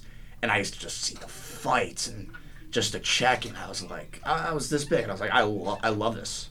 And and I just grew. You know, they went to the the Mad Hatters, and I would just go to every game. Uh, they would become the Titans, the Whalers. I just started coming every game. I loved it That's cool. and I started playing. I went to club to in-house club at Danbury. I remember my dad would be would be uh, working sometimes. Would take his lunch break and come watch my games. That's that's how I grew up playing hockey. Yeah. Yeah, and just I don't know. It's it's it's cool being starting at that rink. It kind of hit me like last week how I started playing hockey at Danbury Ice Arena at seven years old, Yeah. and now I'm 23 and I'm the captain of Western Connecticut State, Yeah. And I'm I'm, I'm, I'm gonna be like essentially almost like ending, like I say, ending my career, but you know, winding it up at Yeah. Danbury. I think it's I think it's pretty cool. that Definitely pretty just cool. a, a special feeling. Real quick, just to backtrack, do you like remember being like? Did you go to like 108 and then like do like the fist bumps? Like Oh, absolutely, hundred That's percent cool. all the time. for all each for each team, I'd imagine, right? Yeah, uh, yeah. My dad, my dad was weird. My because my dad, like I said, my dad knows hockey, so he was like, he's he he almost didn't want me going near like Trasher players. It was kind of funny. Cause he was like, he's like, cause all you need is like one fan to go over there, dump a beer on someone. He was like, he's like, I know how this works. And was like, he tried to keep me from like, keep me and him to like a foot away from each other at all times. But I'd be, I'd be like running around trying to like fist pump all the guys. It, it was funny. Yeah. I, I remember, I remember being, I remember watching Mike Rupp play. that's It was so cool, and I remember it too. People Yeah. know. I, I still have so much Trasher gear at my house. It's it's ridiculous. That's cool. I have the uh, was that little Trasher can, like the little stuffed animal. Oh yeah, Still have that. I got everything. dude. It's it, like, even though I was six years old, I, I I lived and breathed the Trashers. That's when I saw him on your show one time. I was like, oh my god, I, I gotta meet this guy because I never met him. Oh, was so- yeah, I never. Oh yeah, never met him. Oh, did so you finally got to meet him? No, I did. I, I was trying to. I remember because he went to a Fed game one time. He he's at a lot of those. I got. I mean, more so now than ever because Amesbury. He's the reason why Amesbury's there. That's right. Yes. Because he talked to Billy and was like, "Hey, we got guys. I mean, uh, we, we signed four guys from Ice Wars. Amesbury is the only one that worked out, but still, that's probably the best one you Yeah. want to work out. Yeah, I love, I, love. I remember watching him, watching him run that program back in the day. Man, that was that was absolutely legendary. yeah. Love no, theirs. A- AJ's a nice guy. And Never- and I'll admit to you, that Trasher team is what got me into hockey. see that's It's like I always tell people that too. It's the coolest thing. See now, I'm gonna have to text him later. I'm gonna have to tell him you gotta go to Justin's game on Friday. Oh, because you're the reason why he's on this ice right now. I, can go on for like hours about that guy. Like the stuff I've seen that guy do. Like he, I, I'm pretty sure I gave him a fist pump when I was like six years old. I think he was like. I think he was like 20 years old. oh yeah, no, He was- that's Uh, probably my- did that. I was at every Trasher game until, you know, section one and two. That's when they started. And uh, I'm sure you can ask ask anyone when uh, the police when the police were there, they were on top of them all the time. So my dad, my dad was like, I think at the time he was like, "Hey, I'm not working it tonight." When I was a little kid, he's like, and I was like, "Oh," I started crying, but he, in reality, he'd be at the game breaking up fights, but I couldn't go because he didn't want me to get hurt. Oh, I mean, he was looking out for you. He was, but I oh, I used to love those games. And that and that's when the when the documentary came out. I'm like, no way. I, I would I, I, I would brag about. It. I'm like, I go to these. I used to go to every single game. That's I, it was nuts. insane. I used to love the Trashers. yeah. How was that documentary for you? I Oh. mean, seeing like what was going on behind the scenes. It's just, funny. like that whole ordeal. Oh man, uh, it's it's funny because I remember when that locker room got built. I was I don't know how. I think my dad knew someone. I don't know if it was a coaching staff or someone who owned the team. I was one of the first people to go in that locker room and look around. Oh really? It was cool. I remember. I was. I remember, it was like it was like it's almost like walking into like a hotel, like a brand new hotel. It was, it was incredible. yeah. Like that locker room, I was like, this is. But I had no idea what like level was. yeah. Even though back in the day UHL was a sick, sick skill level. You know, they Oh, yeah. Mike Rupp, they had everyone. So it was. They, they took advantage of that whole lockout situation. Oh yeah, I loved it. I, I knew nothing about it, but uh, once I saw like Mike Rupp when I got older, I was like, oh my god, I used to watch that guy play minor league hockey. Yeah, uh, I was talking about that with a buddy of mine. He was, you know, he's been a Devils fan for most of his Yeah. life, and he was like, I remember that lockout happening, and then since there was no social media then or anything, he's just like, I don't know what happened to those guys, and then everything went back to normal. I was just kind of like, oh, cool. Yeah.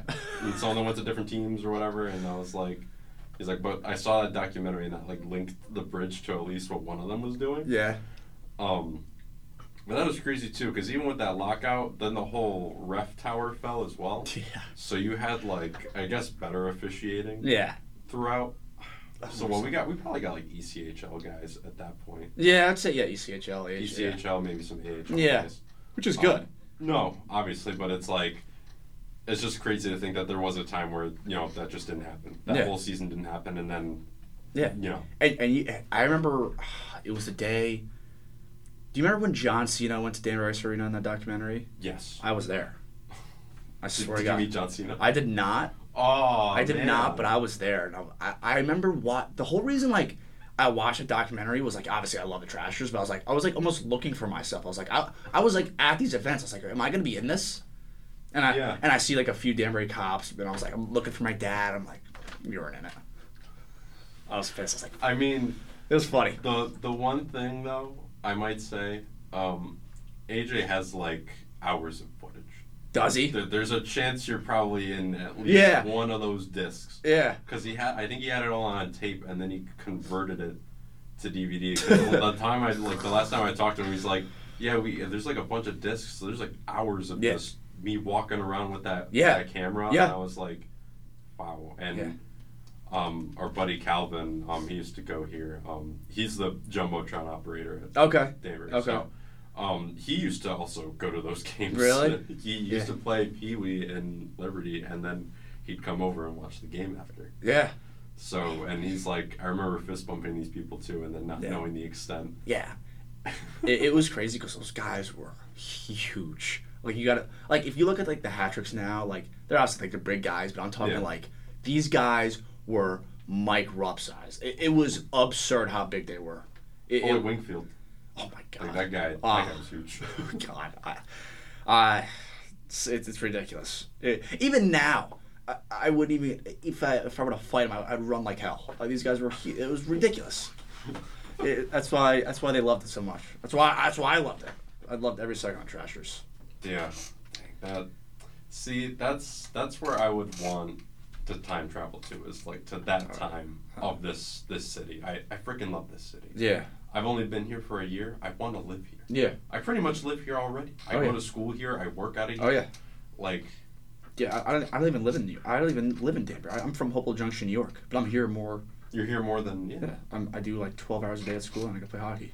I, that's that's the dream, man. Yeah, That really is the dream. yeah, it is. I love it. Um, and then speaking of the Whalers too, this is also the 10th anniversary season of that championship year. Um, I imagine you attended those games. Oh, all, all the time, all the time.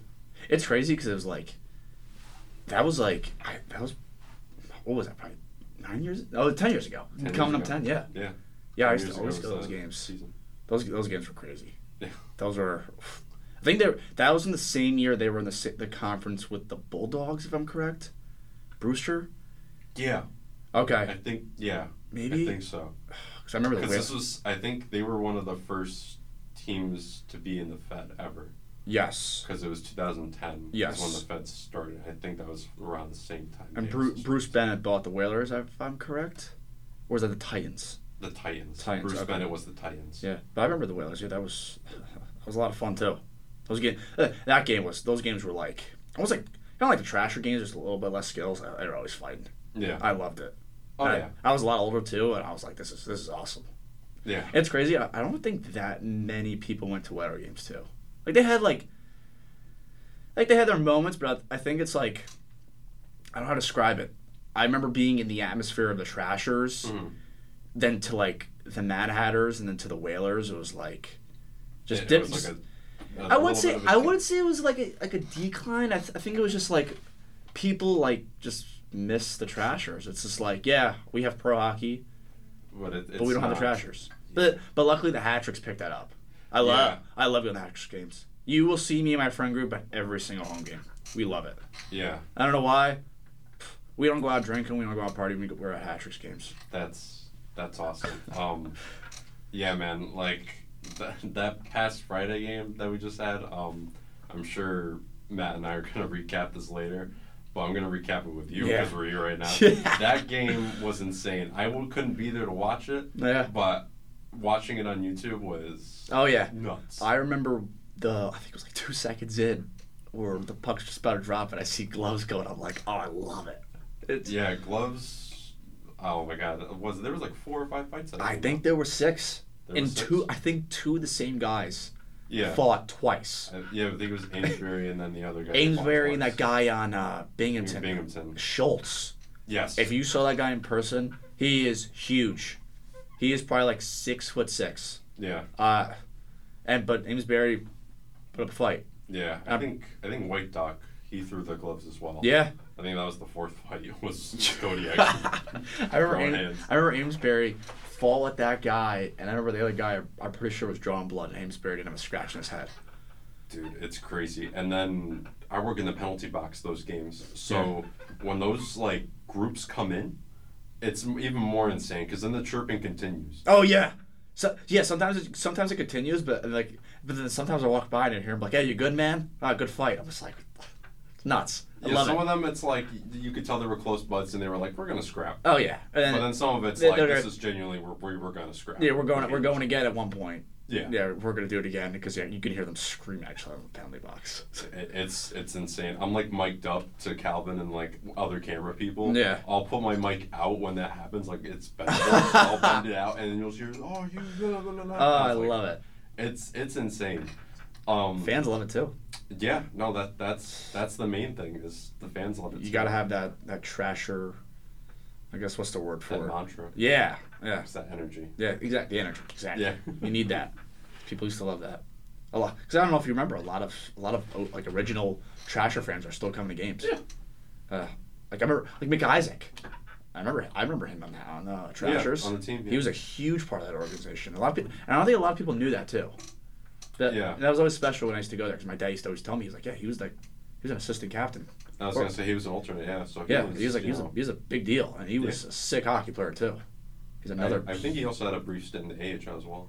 He did. He played like he played a lot of like a lot of high level hockey. It was crazy. Yeah, so he was definitely a, a good player to have. Hmm. Um, and I mean, his coaching style was like That's what I've heard. I don't know. It's a little different than what you would expect. Yes. Um, compared to the first season where it was Billy coaching. Yes. And he's back to coaching now. and Yes. We're four and zero, so it's, Right. it's it's going well. Yeah. Approaching our He, first road he, trip. he did something good because he. I mean, like I was saying to my friends too when I was watching them. Like besides all the fighting and the penalties, like if you Yeah. watch them play, like they are, they are a sick hockey team. no, they like, are. Like Yeah. if you watch Dustin Jesso, like he is, he is, he is disgusting. How good that kid is. I know. And it's just like, why are you here? Go go play like the AHL or something. He I he tried out for the Sound Tigers like a few years ago. I guess things didn't work out. oh really? But yeah, um, I I would have loved to have seen him Yeah. as like a possible like Yeah. And- Islander. And the coolest thing is, I played against a couple of those guys. Oh no no. Yeah, uh, what was his name? McDonald on defense. Oh, was it uh, Justin McDonald? Believe so. I think so. The- there might be two McDonald's on this year. Uh, the shorter one. What number? Uh, eight. Yeah, it's Justin. Okay, it's Justin. Yeah, I used Yeah, to yeah. play. He used to play in the EHL for Team Maryland, and I played for Apple Core, and I used to play against him. So one day we're playing, and, I was, I was like, looking at him, like I was like, so my friends like, we, because all my friends who played Apple Core with me, we, they come to games. Yeah. I was like, I think we played against them. And they're like, and I looked, and I, and I looked him up. I'm like, yeah, I used to play against this kid. There's a few of them like that. Yeah. I was like, no way, that's pretty cool. He's a good player too. Yeah. He can fight. No, and and some of these teams that roll through too are kind of just interesting to watch Yeah. on their own. Yeah. Um, like with Binghamton, I know they they signed Morasti, but I'm sure he only played like the first Yeah, I, games. yeah, I saw that. It was, but apparently he was like he was pretty scary, at least to the other players. So I mean, he did he did his job, but I'm surprised he didn't make the road trip out, considering that's like his that was where he got his start. Yeah. because he was a trasher. Yeah, yeah. I was gonna say, why would he not want to go down there? Especially, and you, because you know, Section 102 is still gonna be Yeah, not as bad, but like, I don't know if you ever like, like paid attention to that section. yeah. No, I I have like a direct view. Of Oh, it is. Um, they like when there's a timeout. Like, if, if I was the other team, I wouldn't even call it. How could you even call a timeout? yeah, because they start yelling. It's hilarious. and everything. But I will say, I feel like 208 is the new 102 of this era. Oh yeah. Oh yeah. Those guys are insane. Oh, I don't God. always see them, but I hear the stories. Oh, Those guys are insane. God, yeah. I feel bad for the, the goalies too the other team. when they're in the opposite zone. Good lord, I'm just like I, I couldn't do it. Yeah. No, and especially I think during the Trasher days it was worse because they had that horn from hell, that truck horn. So they go up to the bench and just blast it. I remember the alumni game. I Yeah. don't know if you were there for that. They were doing that. They're behind the bench going, dude. Yeah. I mean, can you imagine? I think they what they play, Columbus. Yes. Can you imagine being on Columbus and it's like it's trasher night and your your coach is like sitting like I want to know what the coach said to them in the locker room. Like, sorry, like guys, you are fighting tonight. There's gonna you some of you will be fighting. Some of that, some of them like acknowledged that in the the penalty box. They'd be in. It's like, yeah, no, the, tonight's like the night, like to fight. Like this is pretty historic. for Yeah. you guys. So like I, you know, it was it was nice to scrap. And I was like, dude, they they know. They were told that they were coming into this and they were gonna scrap a lot. Oh, I love it. It. And, tho- and those jerseys were pretty sick too. Oh yeah, they were those are those are nice. They brought back, brought back a lot of memories. Yeah. And speaking of jerseys, how are we looking on ours? So I believe our new jerseys are coming in next week, if I'm correct. Oh, So be in time for the next home game. I hope so. I hope so. I Hope so. But uh, I haven't heard too much what they look like. I think my coach does, but I think they're. He said they're they're, they're nice. I think it just says uh, because I think well the problem is now because we're still wearing our old ones. Yeah, I was gonna say, it says yeah. colonials on it. Yeah. Like if it said WestConn, it wouldn't be the end of the world, but it's like I want, I I mean, new it, it's whatever too because Yeah. it's you know you, you ordered them. And Yeah. So it's, it's not like you're not making the album. Yeah, exactly. But I think our, I think our new ones say WestConn Wolves, so it's pretty cool. Yeah. Any other details that he told you that you can slip us? I don't know. I think our I think there's gonna be a lot of orange in it too, which I want.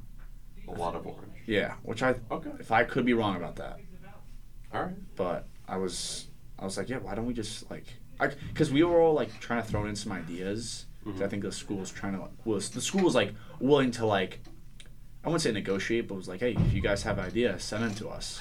And they were trying to design. Yeah, and they were kind of like kind of meet us in the middle with the design.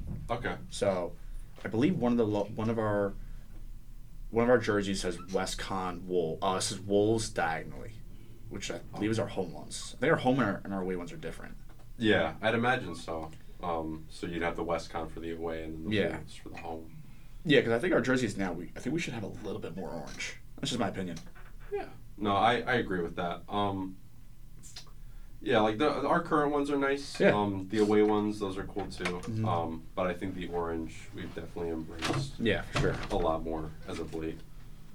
And another thing with uniforms, um, did the school consider adding designs to the buckets? I don't think so. I think we well, I believe we just got new stickers in because I think, but we messed up though, because we got all of our stickers in, Mhm. including our numbers, but we don't know if we're at the same numbers. I got number four right now, Yeah. and I'm like, So there might be like a, a number change. yeah. So Okay. we're, we're at the reorder some stickers, but I feel like our stickers. I think we got a new like a new WestConn sticker, so it just says with the big W, Yeah. number in the front, number in the back, navy blue helmets, nice and simple. Yeah. I mean, that'd be nice if they throw in some stuff, but I don't I mean, complain. I like yeah. we got. We because we get a lot of equipment. No. We get we get shells, we get gloves. Uh, yeah, shells, gloves. Uh, believe we get the jerseys, we get socks, we get we get a lot of stuff. And the school, the school is huge with the hockey program. Like they Yeah. contribute a lot, like a lot of time and effort. Like put a lot of money into us. Exactly. So we're always super grateful, you know, for what they do for us. Because you know, we could be playing games in in Liberty for all we know. Yeah, see, and I figured that too. I mean, considering we do have like a, a sponsorship logo Yeah. like at center ice Yeah. essentially. So I was like, yeah, the school is big on that. So I'd say Yeah. I'm not surprised that Yeah. they're throwing in, you know, some good chunks of cash in And, there. and you know, ice time at, at Danbury Arena or, or any rink is not cheap. No, It's not, not. at all. And especially, I mean, we practice late, but hey, I don't. I, I take what I get and I play. Exactly. I mean, Wednesday we do ten o'clock practices. Don't bother me. I'm there. I don't care. I think. Uh, Yeah. I think. So, I think in the second semester, I think we're getting later time slot too. oh boy. But, so uh, thinking like till one in the morning, or Uh, I don't know if we lose, we might be, but I think I've heard ten forty-five. Oh, that's that's not too. Nah, I mean I don't. care. I'm not. I don't fall asleep till two in the morning anyway. I don't care. It doesn't bother me. Yeah, no, you you guys will be good. Yeah, I'm not worried about it. with hockey being so expensive, I'm I'm glad that the club is able to provide a good amount Yeah. of the gear Yeah. because that saves you a lot of money. I Yeah. mean, you still have to get some other things, but Yeah, I it's, mean, it's not Yeah. too bad. I mean, I'm grateful for it because like where we play, like look, we get to play on the Patriot rink at Danbury. That's a beautiful rink. It's the, it's the nicest ice in the in the league, probably tied with New Jersey uh, with um, Stevens, who plays at the New Jersey practice uh, rink. Yeah. their ice is beautiful too, but I think ours is just as nice. exactly. Or compared if you go to like, I think it's like Columbia, the, the, ice hutch, I think they're called. Oh my god, it's like playing on a pond. I need to know your stance on this as far as college hockey goes, like NCAA. Do you think they should fight?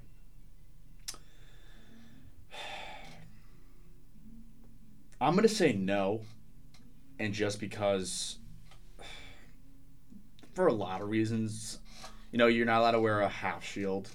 Yeah. It's all. I guess it's just more like professionalism, because you're representing a school. You know, Okay. like you, know, you can't fight at school, so why should you fight in the sport? Like I'm a like I love pro I love pro hockey and I love the fighting, but like yeah. I don't know. I feel like I feel like if guys have to wear full shields, probably not. If they were Yeah. allowed to wear the half shields, then yeah, I would say yes. But I feel like now in today's world, I feel like people would just schools would not like that. Yeah. No, I I understand that. I, I don't think it's more like the hockey Yeah. because like, people who know hockey like know what fighting really is compared to like I don't know, like basketball or something. Like in hockey, like you know, it's part of the game is fighting. Yeah. But like, if a school looks at it, it's like, oh, they they're fighting. No, we're done with that. That's a problem with. Yeah.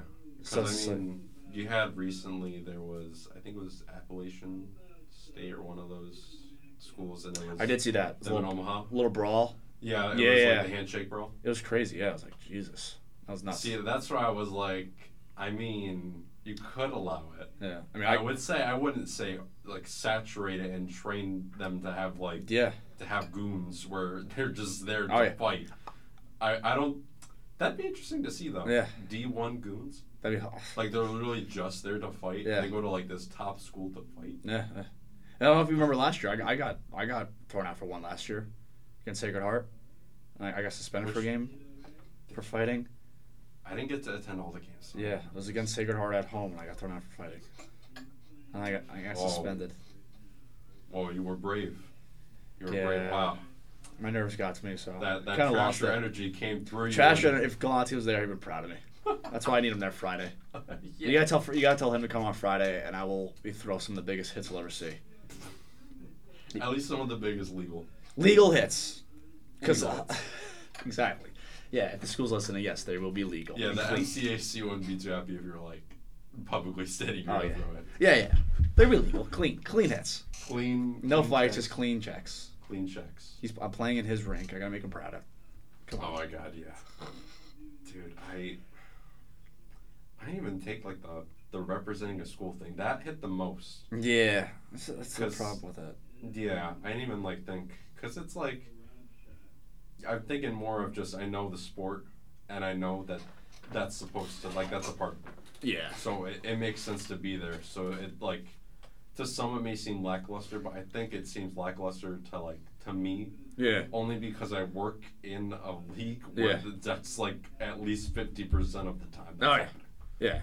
So it's It- like it feels empty. Yeah, and it's crazy because like college, like sports, like coaches are getting are getting fired like left and right in all different like sports and levels. It's crazy. Yeah. Just for like the littlest thing. Well, I wouldn't say the littlest things, but you know, with social media today, everything gets out there.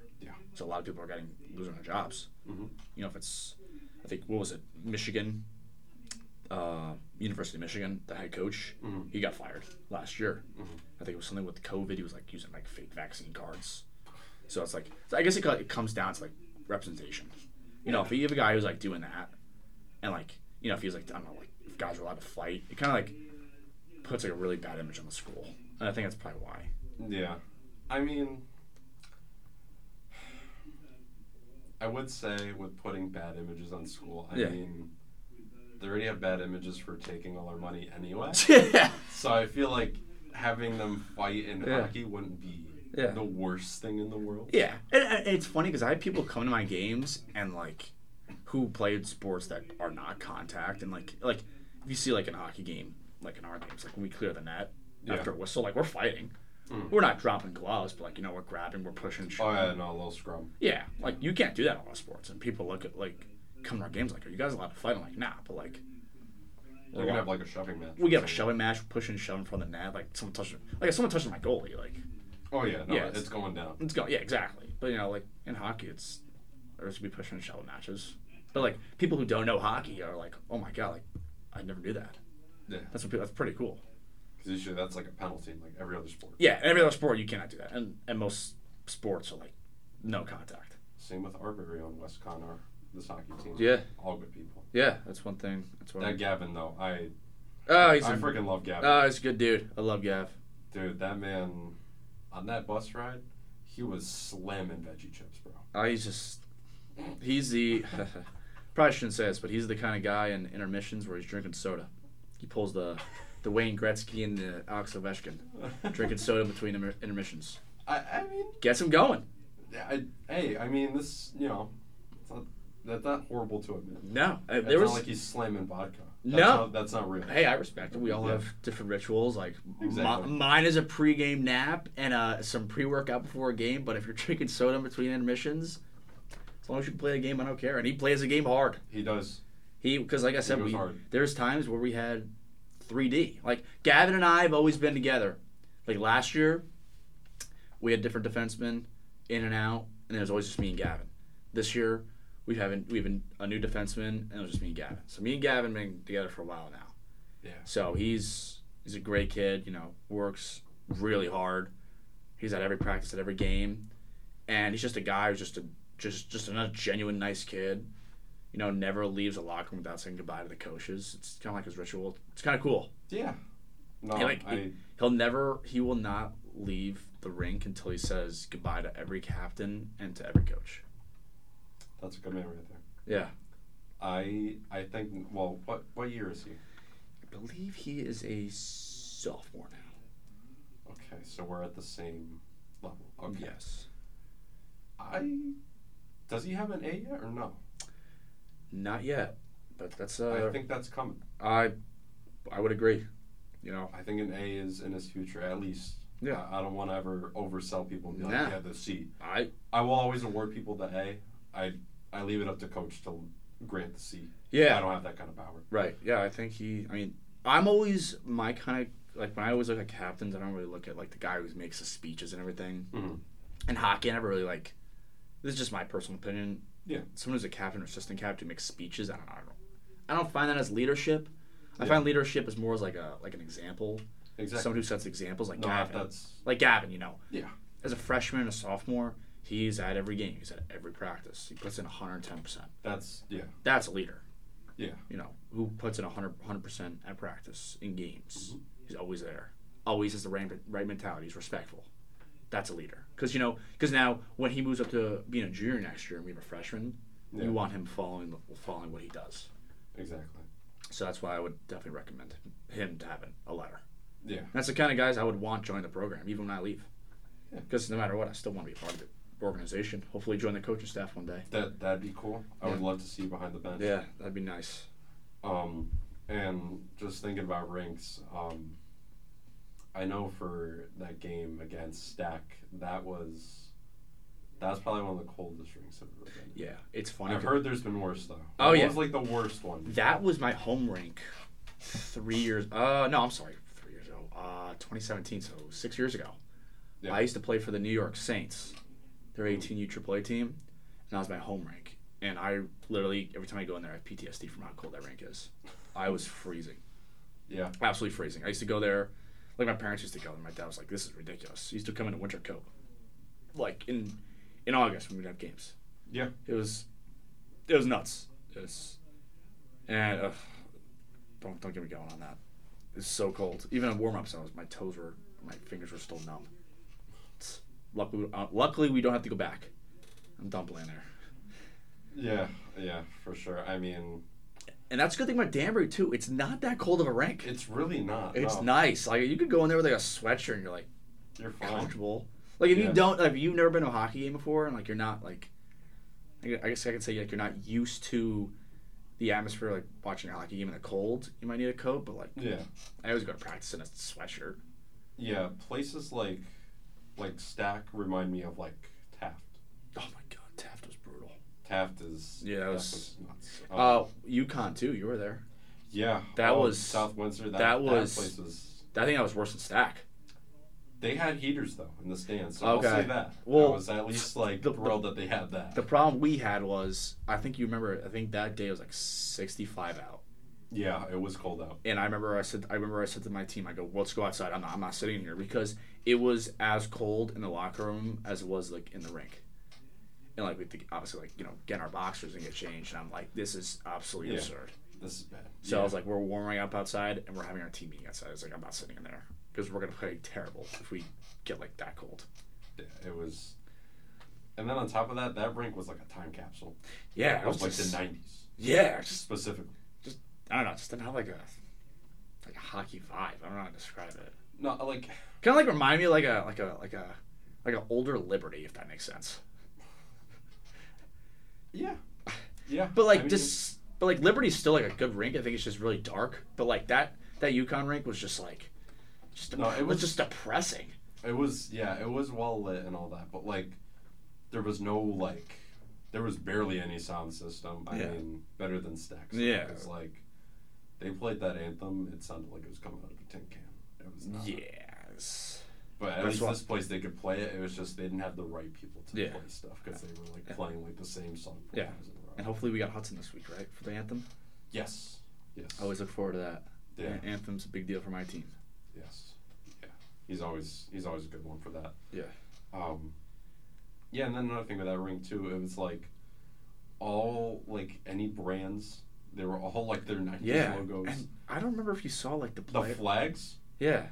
Yeah, you had like the Czechoslovakian flag, Yeah. not a country anymore. The Soviet Yeah. flag. I'm like, yeah, the was Soviet flag. I was like, what? What is this? I was like, why has nobody like touched these like ever? Yeah. I'm like, The And- coach was the one that like pointed out to me. Is like, is that like the Soviet flag? Yeah, and, and another, another weird thing is too, we went out, so we were like obviously you know in college hockey, white is home, Yeah. blue is away, Yeah. so they go out in blue, and I'm Yeah. s- and I said to coach, I'm like, coach, why are they wearing blue? Yep. And uh, my coach kind of looked at me, and he's like, I don't know. So he's like, went and talked to their coach, and he's like, hey, what's going on? He's like, kind of like gave Corey like a little bit of like attitude, I guess. And I'm like, I was like, why? what the hell? Why are we in the wrong here? Yeah, that's that- like, that's league protocol, right? Yeah, it's oh yeah, league Yeah, game, so- non-league game. That's college protocol. Yeah. So I'm like, okay, interesting. So now when you guys come to us, I will make sure we are wearing blue. That, yeah, And you know what? I hope you guys forget a jersey. And here's the best part: they did not. So they wore their blue jerseys. Mhm. I, th- they have a bunch of clubs, and obviously they, that school's got some money. Yeah. Their funding is probably insane. So obviously they have both jerseys. We had guys who who brought only their blue jerseys.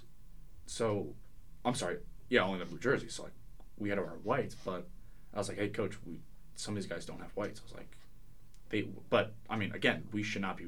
Yeah, that shouldn't have to be your This is this is this is our issue. Yeah. So I guess they just refused to do it. So we had, I think you remember, we had one guy wear a practice jersey. Yeah, I saw that.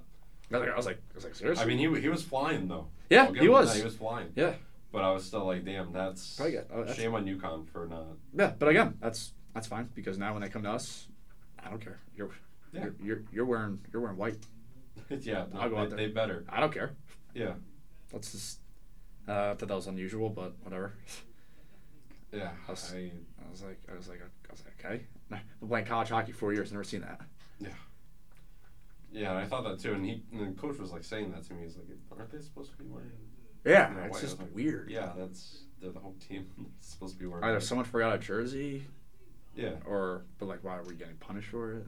Yeah. I That's. mean, again, at the end of the day, I don't care. It's just like more like uh, principle. It's just more like yeah, that that's like that's code. That's like the Yeah. unwritten, unwritten rule that is written. yeah, it's Like weird. it's just something you should follow always. Yeah, I remember, I remember that game too.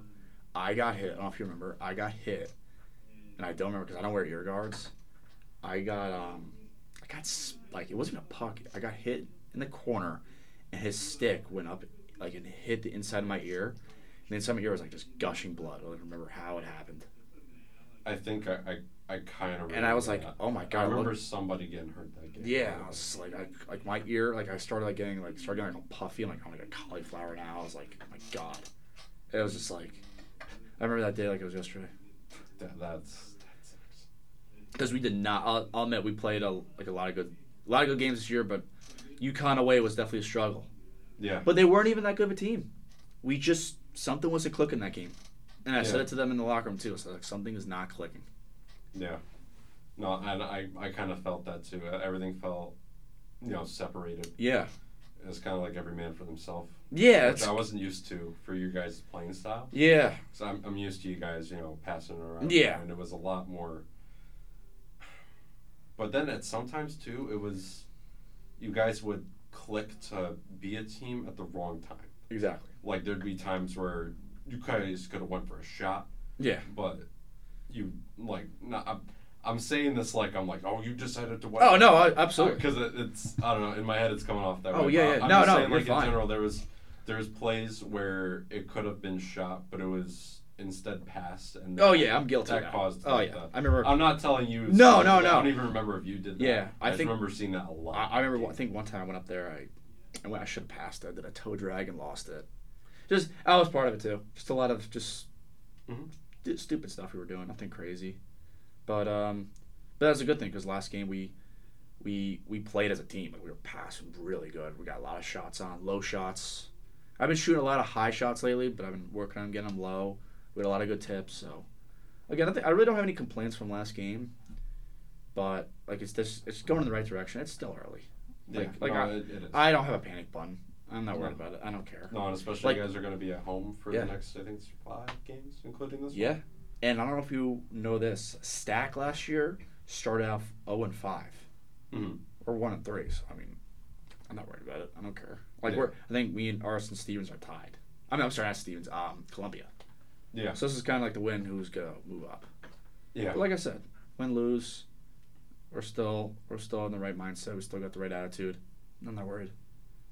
That's yeah. why No, no, Friday. that's that's a I'm- good place to be at. Yeah, that's why I'm looking forward to Friday. We, we were working hard in practice. Had a good power play practice last night, running some systems. So Good. I got a lot of a lot of pride in this team. Yeah, sure. the power play, no, sorry, power play practice is definitely worth it. Um, Yeah. So I think there was a few times in that UConn game where you guys didn't get to capitalize. No. But um, They were. I guess they. could- I guess they were just. I don't know if their penalty kill was good or it was just we were just like I said, it's not capitalizing on making good passes, good forecheck, Yeah. that kind of stuff. Yeah. for sure. I definitely noticed that a lot. But luckily for our team, when we come off a loss, I know, we kind of take it almost like a win, something to work on. If that Mhm. makes sense. yeah, no, it, there's there's knowledge there Yeah. that you know you just got you guys created, Yeah. Like and we, so now you know, hey, we got to work on this Yeah. a little more this week. yeah. I think it was after. I think it was the stack game. We went and did uh, the stack and the Stevens game. We did. We do film in the Hat Tricks Lounge now before practice. Yeah. See, So. there you go. So we're just we're uh, we're working on it, but we got, still got some stuff to fill in. But moving in the right direction. I'm not too like I said. I'm not worried. Still, it's early. We got 20 games. We're f- five in. Yeah. And UConn's they're out. They're non-conference games, so I'm not too worried about those Exactly. for sure. I think the next UConn game is what late late this month? I think it's Dece- It could be December. It could be December too. I think it's December 7th. I think it's home, nice Home. and early. yeah, It's like a 7 p.m. game. seven or yeah. I think you guys only have one one three forty five game coming up. Yes, which is nice because Yeah. I mean the one thing I love playing. Don't get- don't get me wrong. I really don't care about the time, but like the fact that I, I get to play like a home game at 7 p.m. on Yeah. a Friday. That's big. That's big. Then no, that that is. We don't get to do that because we have two junior teams and a protein. and the odds that they're all the way and we get to play is that's nice.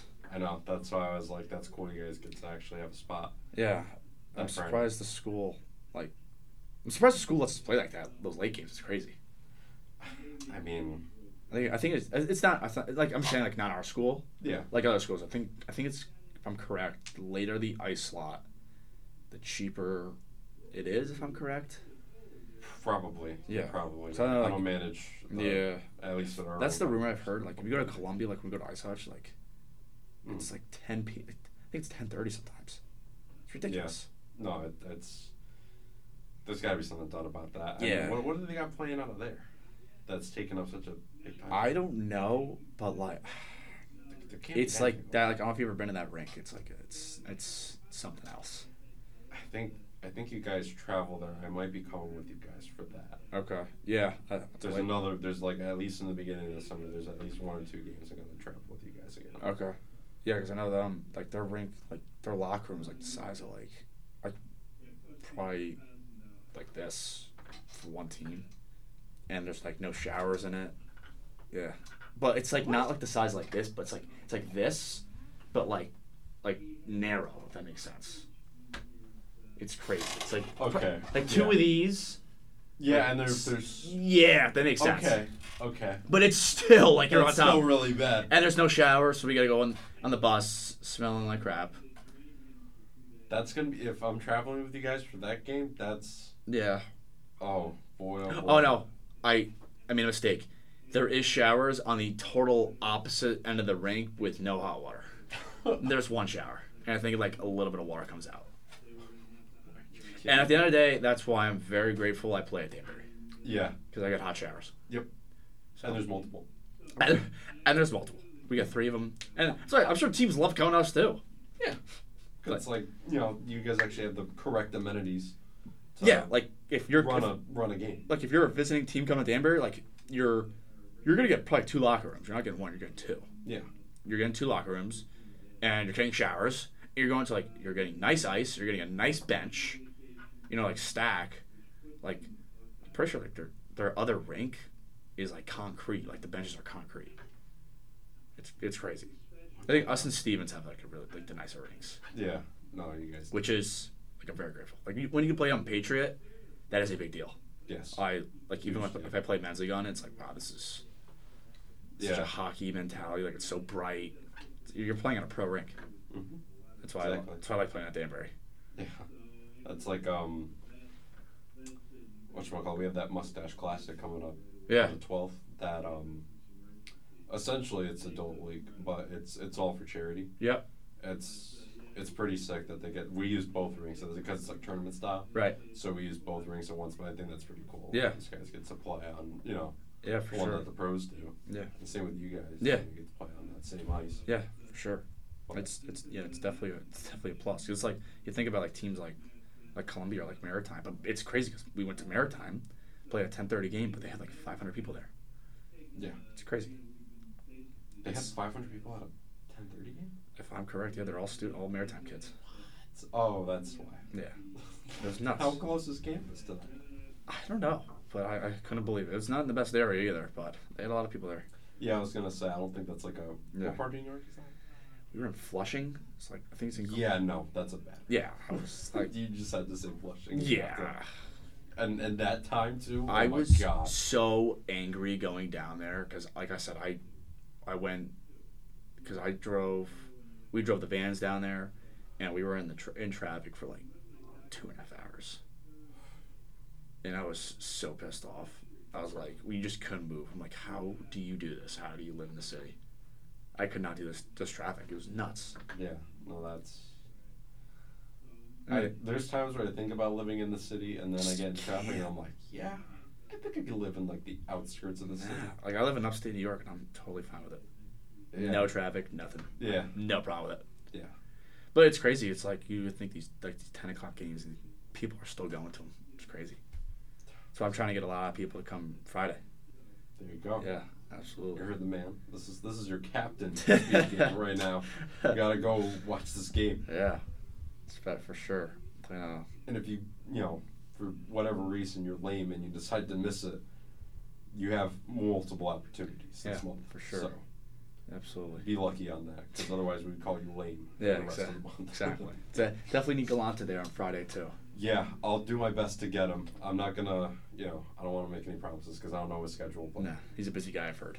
um, I'm gonna see if I can try and get him to at least one of the games this month. That would be absolutely legendary. I'll try my best. I'll, I'll try and work my magic for that. We'll pro- a lot of people probably don't know who he is, but if you're a hockey player in Danbury, you know. You know, Yeah. and if you watch Netflix, like you have a subscription, Yeah. find out who he is. Yeah. watch, Find out who he is. Watch that documentary Yeah. if you want. 18. That's all it? it was 17 owning a hockey team, a pro hockey team. Yeah. Nuts. Literally Living, not even like in high school still. yeah, living the life. God, that must must have been nice. Wish I could do that. So, yeah, imagine. Or in the or in the freaking trashers at seventeen. It's crazy. Some of the players on that team that he got to play, like, just be a part of is pretty cool. Yeah, and Gret- Gretzky, Rupp. Oh my God, who's the other guy? Who, who's the guy who played on Buffalo? Oh, I do know. You know what I'm talking about, right? I think so. Met him. He's a great guy. Yeah. I remember as a little kid. Oh my God, I know, I know some of these guys, but I forgot their names. The guys I can remember meeting as a kid. Yeah. It's a lot of them. Yeah. Just watch the documentary. You'll see, you'll see how that team's about. Yeah, it's it's a crazy sight. It you'll you'll leave it like not believing that that happened right here, like you know, Yeah. a hundred feet away, Yeah, and White probably Street. a little more. and White Street down White Street Yeah. and then take a little walk Yeah, and you can see it. You can see like the, the outside of the building. yeah outside the building's still there. Yeah, it's like a five minute walk from here. Yeah, not from, yet. from Midtown. Yeah. Not even yeah, mile away. yeah, that's like I remember like watching that and being like, I work there. Yeah. Like that this happened at a place that I work. Yeah, at. it's being like teams coming in. It's like, oh my god, this is the rink where it all happened. D- Yeah, that too. And But- I've, I think I've asked a few people that like going in. I'm like, you like are aware of what happened here, right? Like Yeah. they, they just need to know. Yeah. And if they don't know, they live under a rock. Yeah. I don't know how else to put it. And I, I got to see every step of it. That's cool. Not, I wish I was older when I saw it, but six I years mean, old, hey, at six years old, I never, I, knew, I know what the hell was going on, but I wish I was my age now and saw all that stuff. I would have loved it. I know. I. That's why I'm. Cause the the crowd they highlighted was a bit like older. I was surprised it wasn't more like college.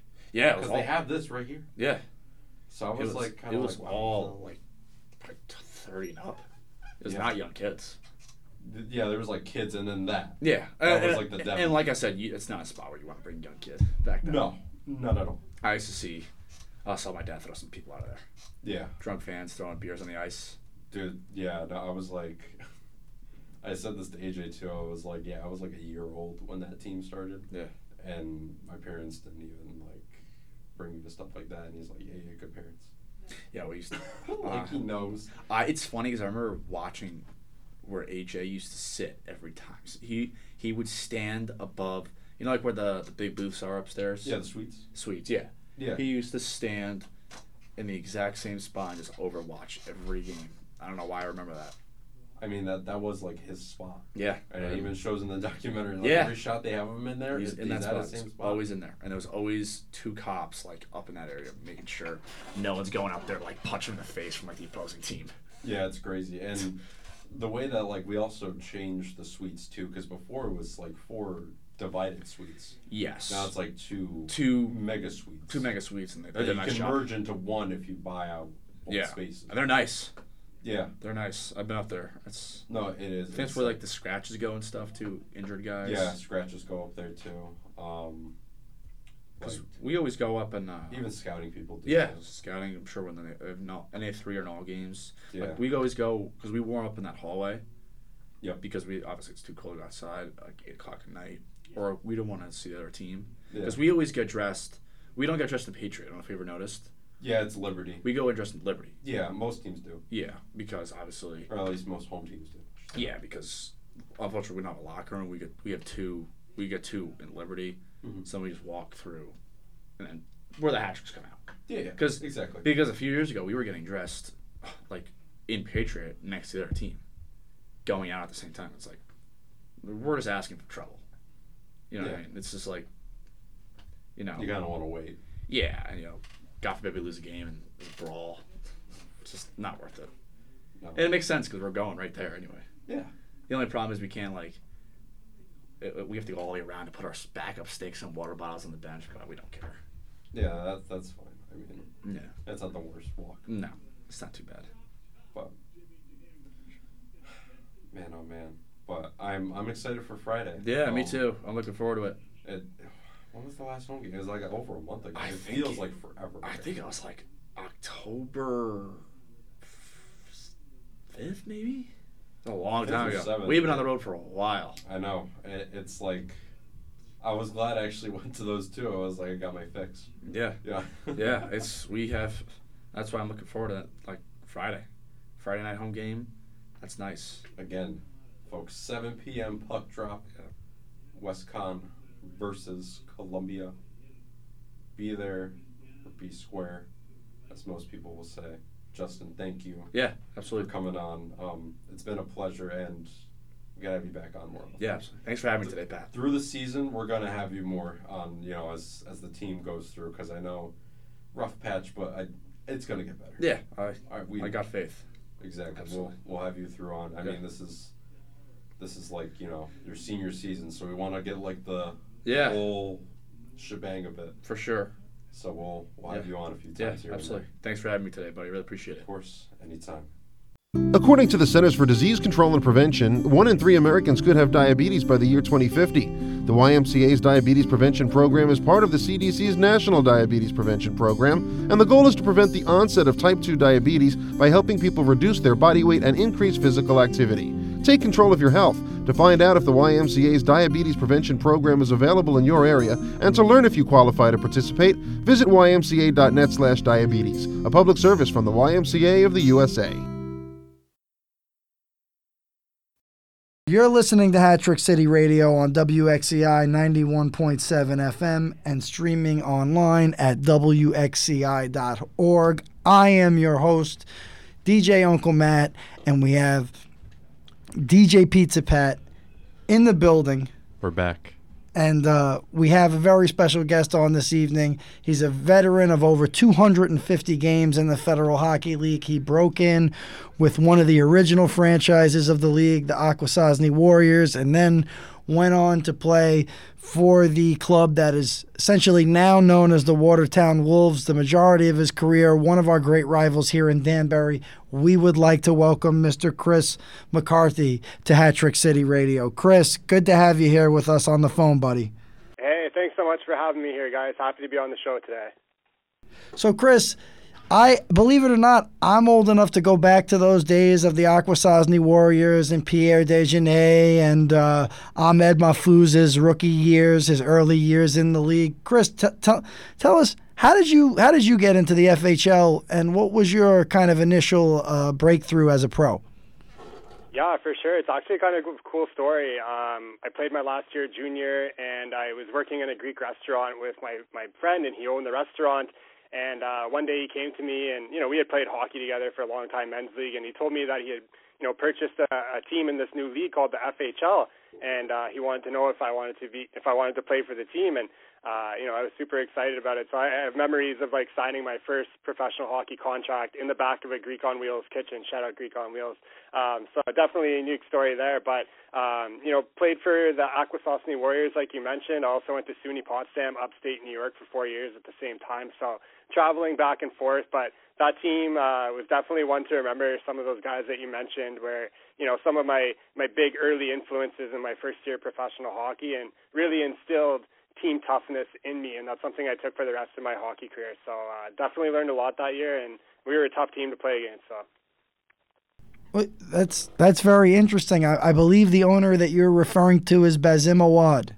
It was Baz. We're good buddies. Um, you know, we both live here in Ottawa. We go back a long time, so it was uh, it was really cool to play uh, for him in that franchise. Uh, we were actually the first professional hockey team to win a championship on a, uh, a native reserve. So that's kind of a cool thing, and the community really rallied around the team. So it was a special year for us. I tell people all the time that I witnessed the Akwesasne Warriors play in Brooklyn. I, I, I still skate in that rink occasionally at Aviator. And um, I remember seeing Pierre Dejanay with three guys on him in front of the net put the puck into the back of the net with one hand on his stick. Yeah, he was a man of many talents. We used to call him Joe Schnarps on the bus. Pretty uh, popular game on the bus he used to play called Schnarple, and he was the king of that. But on the ice, I've never played with the guy. I've never seen a guy in real life that has a shot like him. It's it's kind of like a half snapshot, um, but just uh, the precision. He could put that thing anywhere, and it was so hard. It was basically just give Dodge the puck and let him shoot it. So yeah, he was uh, one of the best players, if not the best player that I ever had my an opportunity to play with. I definitely saw some highlights um, from him. Th- And I want to ask you about Bazim. Um, Uh, is it really is is Greek on Wheels really the best Greek food in Ottawa, or is that just kind of a lie? People always, you know, I like to eat, so I need to know these things.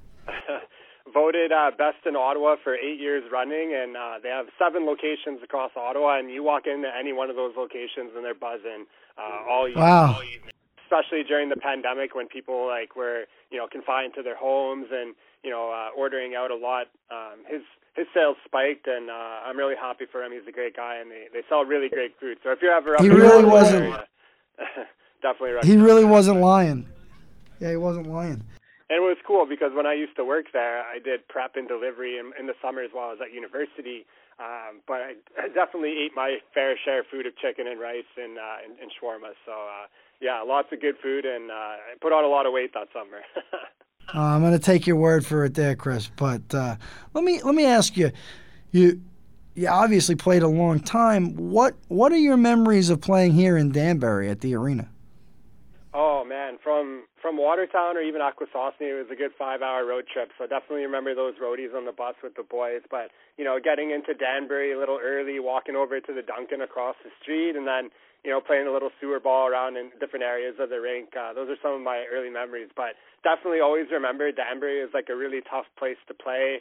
Uh, you know, the fans behind the bench like always did their best to throw us off our game and um, you know, they're pretty creative with some of the chirps and some of the posters that they made. But um, you know, cold water in the dressing rooms, and you know, it was just a tough pa- place to play. I remember guys, um, you know, like um, like Devin Guy, Julian Frazier, Artem Fuchs, I think his last name was. Like I had till- Tillies with all those guys at the Danbury Ice Arena, and uh, even a bunch of net uh, net battles in front of Mike Brown. So those are some of my really fond memories of uh, of playing in Danbury, and obviously like not a lot of people might not know this, but Herm was actually Herm Sorcher was actually a big influence on me uh, early in my career. I think it was year three or four in Watertown. I became the general manager of the team, and Herm really took me under his wing and was a mentor for me. So uh, that's Wow. really fond memories of playing in uh, in Danbury.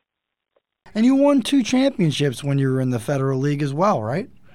I mean, you, you had the one with Akwesasne. Oh, three, huh? Yeah, I won two as a player, one in Akwesasne and then one in Watertown. And then uh, a couple years later, I was fortunate enough to be uh, the director of sales and marketing in Watertown when we won the championship there again. So two as a player, one in the front office. But you know, a lot of guys play their whole career and they never win anything. So I'm like super grateful that I was a part of three championships, and uh, you know, it's something I'll take take with me for the rest of my life. And what's interesting to me, um, you know, it kind of seems like you took the opportunity of the Federal League, which is an independent kind of an operation, and you got creative with it, moving over to the business side. Uh, what was that transition like? How did you How did you make that move initially? Yeah, I mean, I really just followed my hockey career. Like even going back to my younger years, I played competitive hockey growing up in Canada. Like hockey is, you know, culture. And once I got to university and I started playing professional hockey at the same time, um, it really opened up the opportunities that there are in sports business. And in year, I think year three or four, I got the opportunity to become the general manager of the Watertown Privateers, and that's when my uh, my mindset really changed. I really thought that I would have a career working in the front office. Growing up a huge Sens fan, I was like, you know what, like maybe working for the Ottawa Senators is, you know, where my my career is destined to. But um, years later, I was playing in Cornwall and working with my now co-founder, and together, when we were out selling sponsorship, businesses just kept telling us that they didn't want the traditional inventory we were selling. And instead, they wanted something that was digital and that could allow them to collect customer analytics. And we just didn't have a way to connect the fan with the sponsor and allow the sponsor to know who, how many fans are coming into that business. So we created a startup to solve that problem. And now we're working with uh, over 60 teams across North America, including the Danbury Hat Tricks. And we have over a thousand brands offering deals on our platform. So I'm super grateful for my experience in the Federal Hockey League.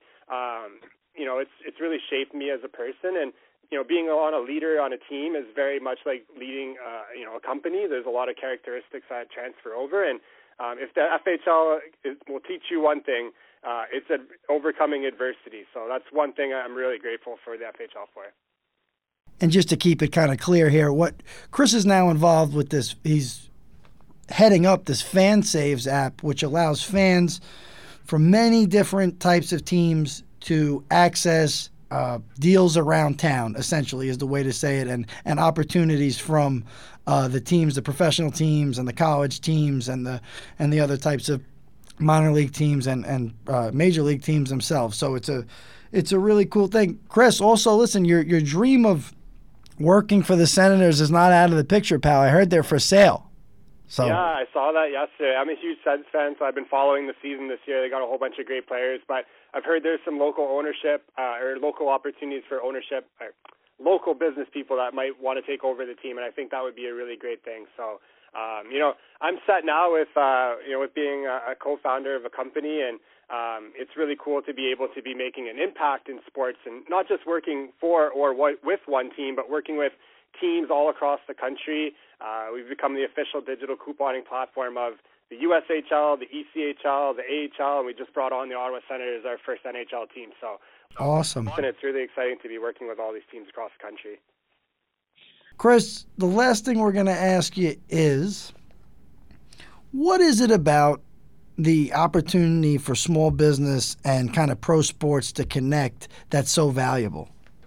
Yeah, I think one of the big problems in sports is, um, you know, outside of the venue, fans can't retain who the sponsors of their favorite teams are. So one of the big things that we do with any fan that we come across is put them through the Fan Save Challenge. So let's put all your users right now, through, or your listeners right now through the Fan Save Challenge. Anybody listening to this, who's your favorite professional sports team, and how many sponsors of that team can you name? And it might surprise you to find out that over 90% of sports fans can't name more than five of their favorite team sponsors. So this is a big problem for teams. They want to be able to engage their fans with their partners, but the traditional inventory, you think like scoreboard ads, dasher boards, wall signs, it's really hard to know who's coming back into that business because of their partnership. So we're making that more transparent for sponsors, and we're helping teams sell more sponsorship. And in essence, that's what we're doing here at FanSaves. Thanks so much for joining us on 91.7 WXCI Danbury, and we hope to hear from you soon. Check in with us whenever you have something good going on in Danbury, Kris. Absolutely. Big fan of the show and big fan of the Hat Trick. So looking forward to a great season. Thanks a lot, Kris. Thank you. Take care. Take care, guys. All right, folks, and that will conclude this week's edition of Hat Trick City. And I guarantee we'll be back for next week. It's not like last time. We'll we'll be back. It's going to be a big week uh, for Danbury hockey next week. We're going to have Steve Carlson here in town, Hanson brother Steve Carlson here. We're also going to have Doug Smith, who inspired the Goon movies in town, on Saturday night at Danbury Arena when the Hat Tricks take on the Elmira Mammoth. And that afternoon will be with the Mustache Classic fundraiser at Charter Oak Brewery, and the Zambonis will be there. So, look, uh, it's a big weekend for hockey in Danbury. Uh, make sure you don't miss too much of it. Yeah, and also just to add to that, in between those, like like a hockey sandwich, there's a WestConn game in there as well. What time does WestConn play on Saturday? Three forty-five. 3:45 on Saturday. It's it's a great weekend for hockey in Danbury. Maybe next year we can get the WestConn team involved with uh, with Movember. Yeah, I would love to do that, and I think they'd be just as down for that. So, any any final remarks besides those? No, I'm signing off. Looking forward to seeing everybody next weekend at Danbury Arena. I'm sure I'll be around Friday for some portion of the game, and then Saturday it's going to be a long day for me with the Mustache Classic. If anybody out there wants to volunteer for the Classic, let us know. There's still time. We still need a couple of hands. Of course. Um, and yeah, feel free to reach us out um, on our social. Um, that's Hat Trick City on Instagram. That's all one word. You can, you can find us there. Underscore Hat Trick City, right? Yeah, they'll, they'll still find it if they put in Hattrick. We're at City. Hat Trick City. Either way. Um, but yeah, so that is it for me, DJ Patty Cake, and DJ Uncle Matt. we are signing off, and we will see you next week. Peace. Hi, Jim Carr again. Uh, Dennis, uh, I know that some in our audience don't know the finer points of hockey. Uh, could you tell them, for example, uh, what is icing? Well, um, icing happen when uh, the puck come down, bang, you know, before the other guys. Nobody there, you know. My arm go comes out, then uh, the game stop, then start up. I see. Uh, what is high sticking? High sticking happen when uh, the guy take the stick, you know, and he go like that. You know, you don't do that. You don't do that. Oh no, never, never. Why not? Against the rules. You know, you're stupid when you do that. Just some English pig with no Uh, brain Dennis, at all, um, you know. What is uh, slashing? Slashing is um, like that, you know. Mm-hmm. And um, there's a penalty for that? Yeah. Uh, and for a trip also, you know, Oh. like that, and Mhm. for hook like this, and uh, for spear, you know, like that. Mhm. All bad. Bad. You do that, you go to the box, you know, uh, two minutes by yourself, and you feel shame.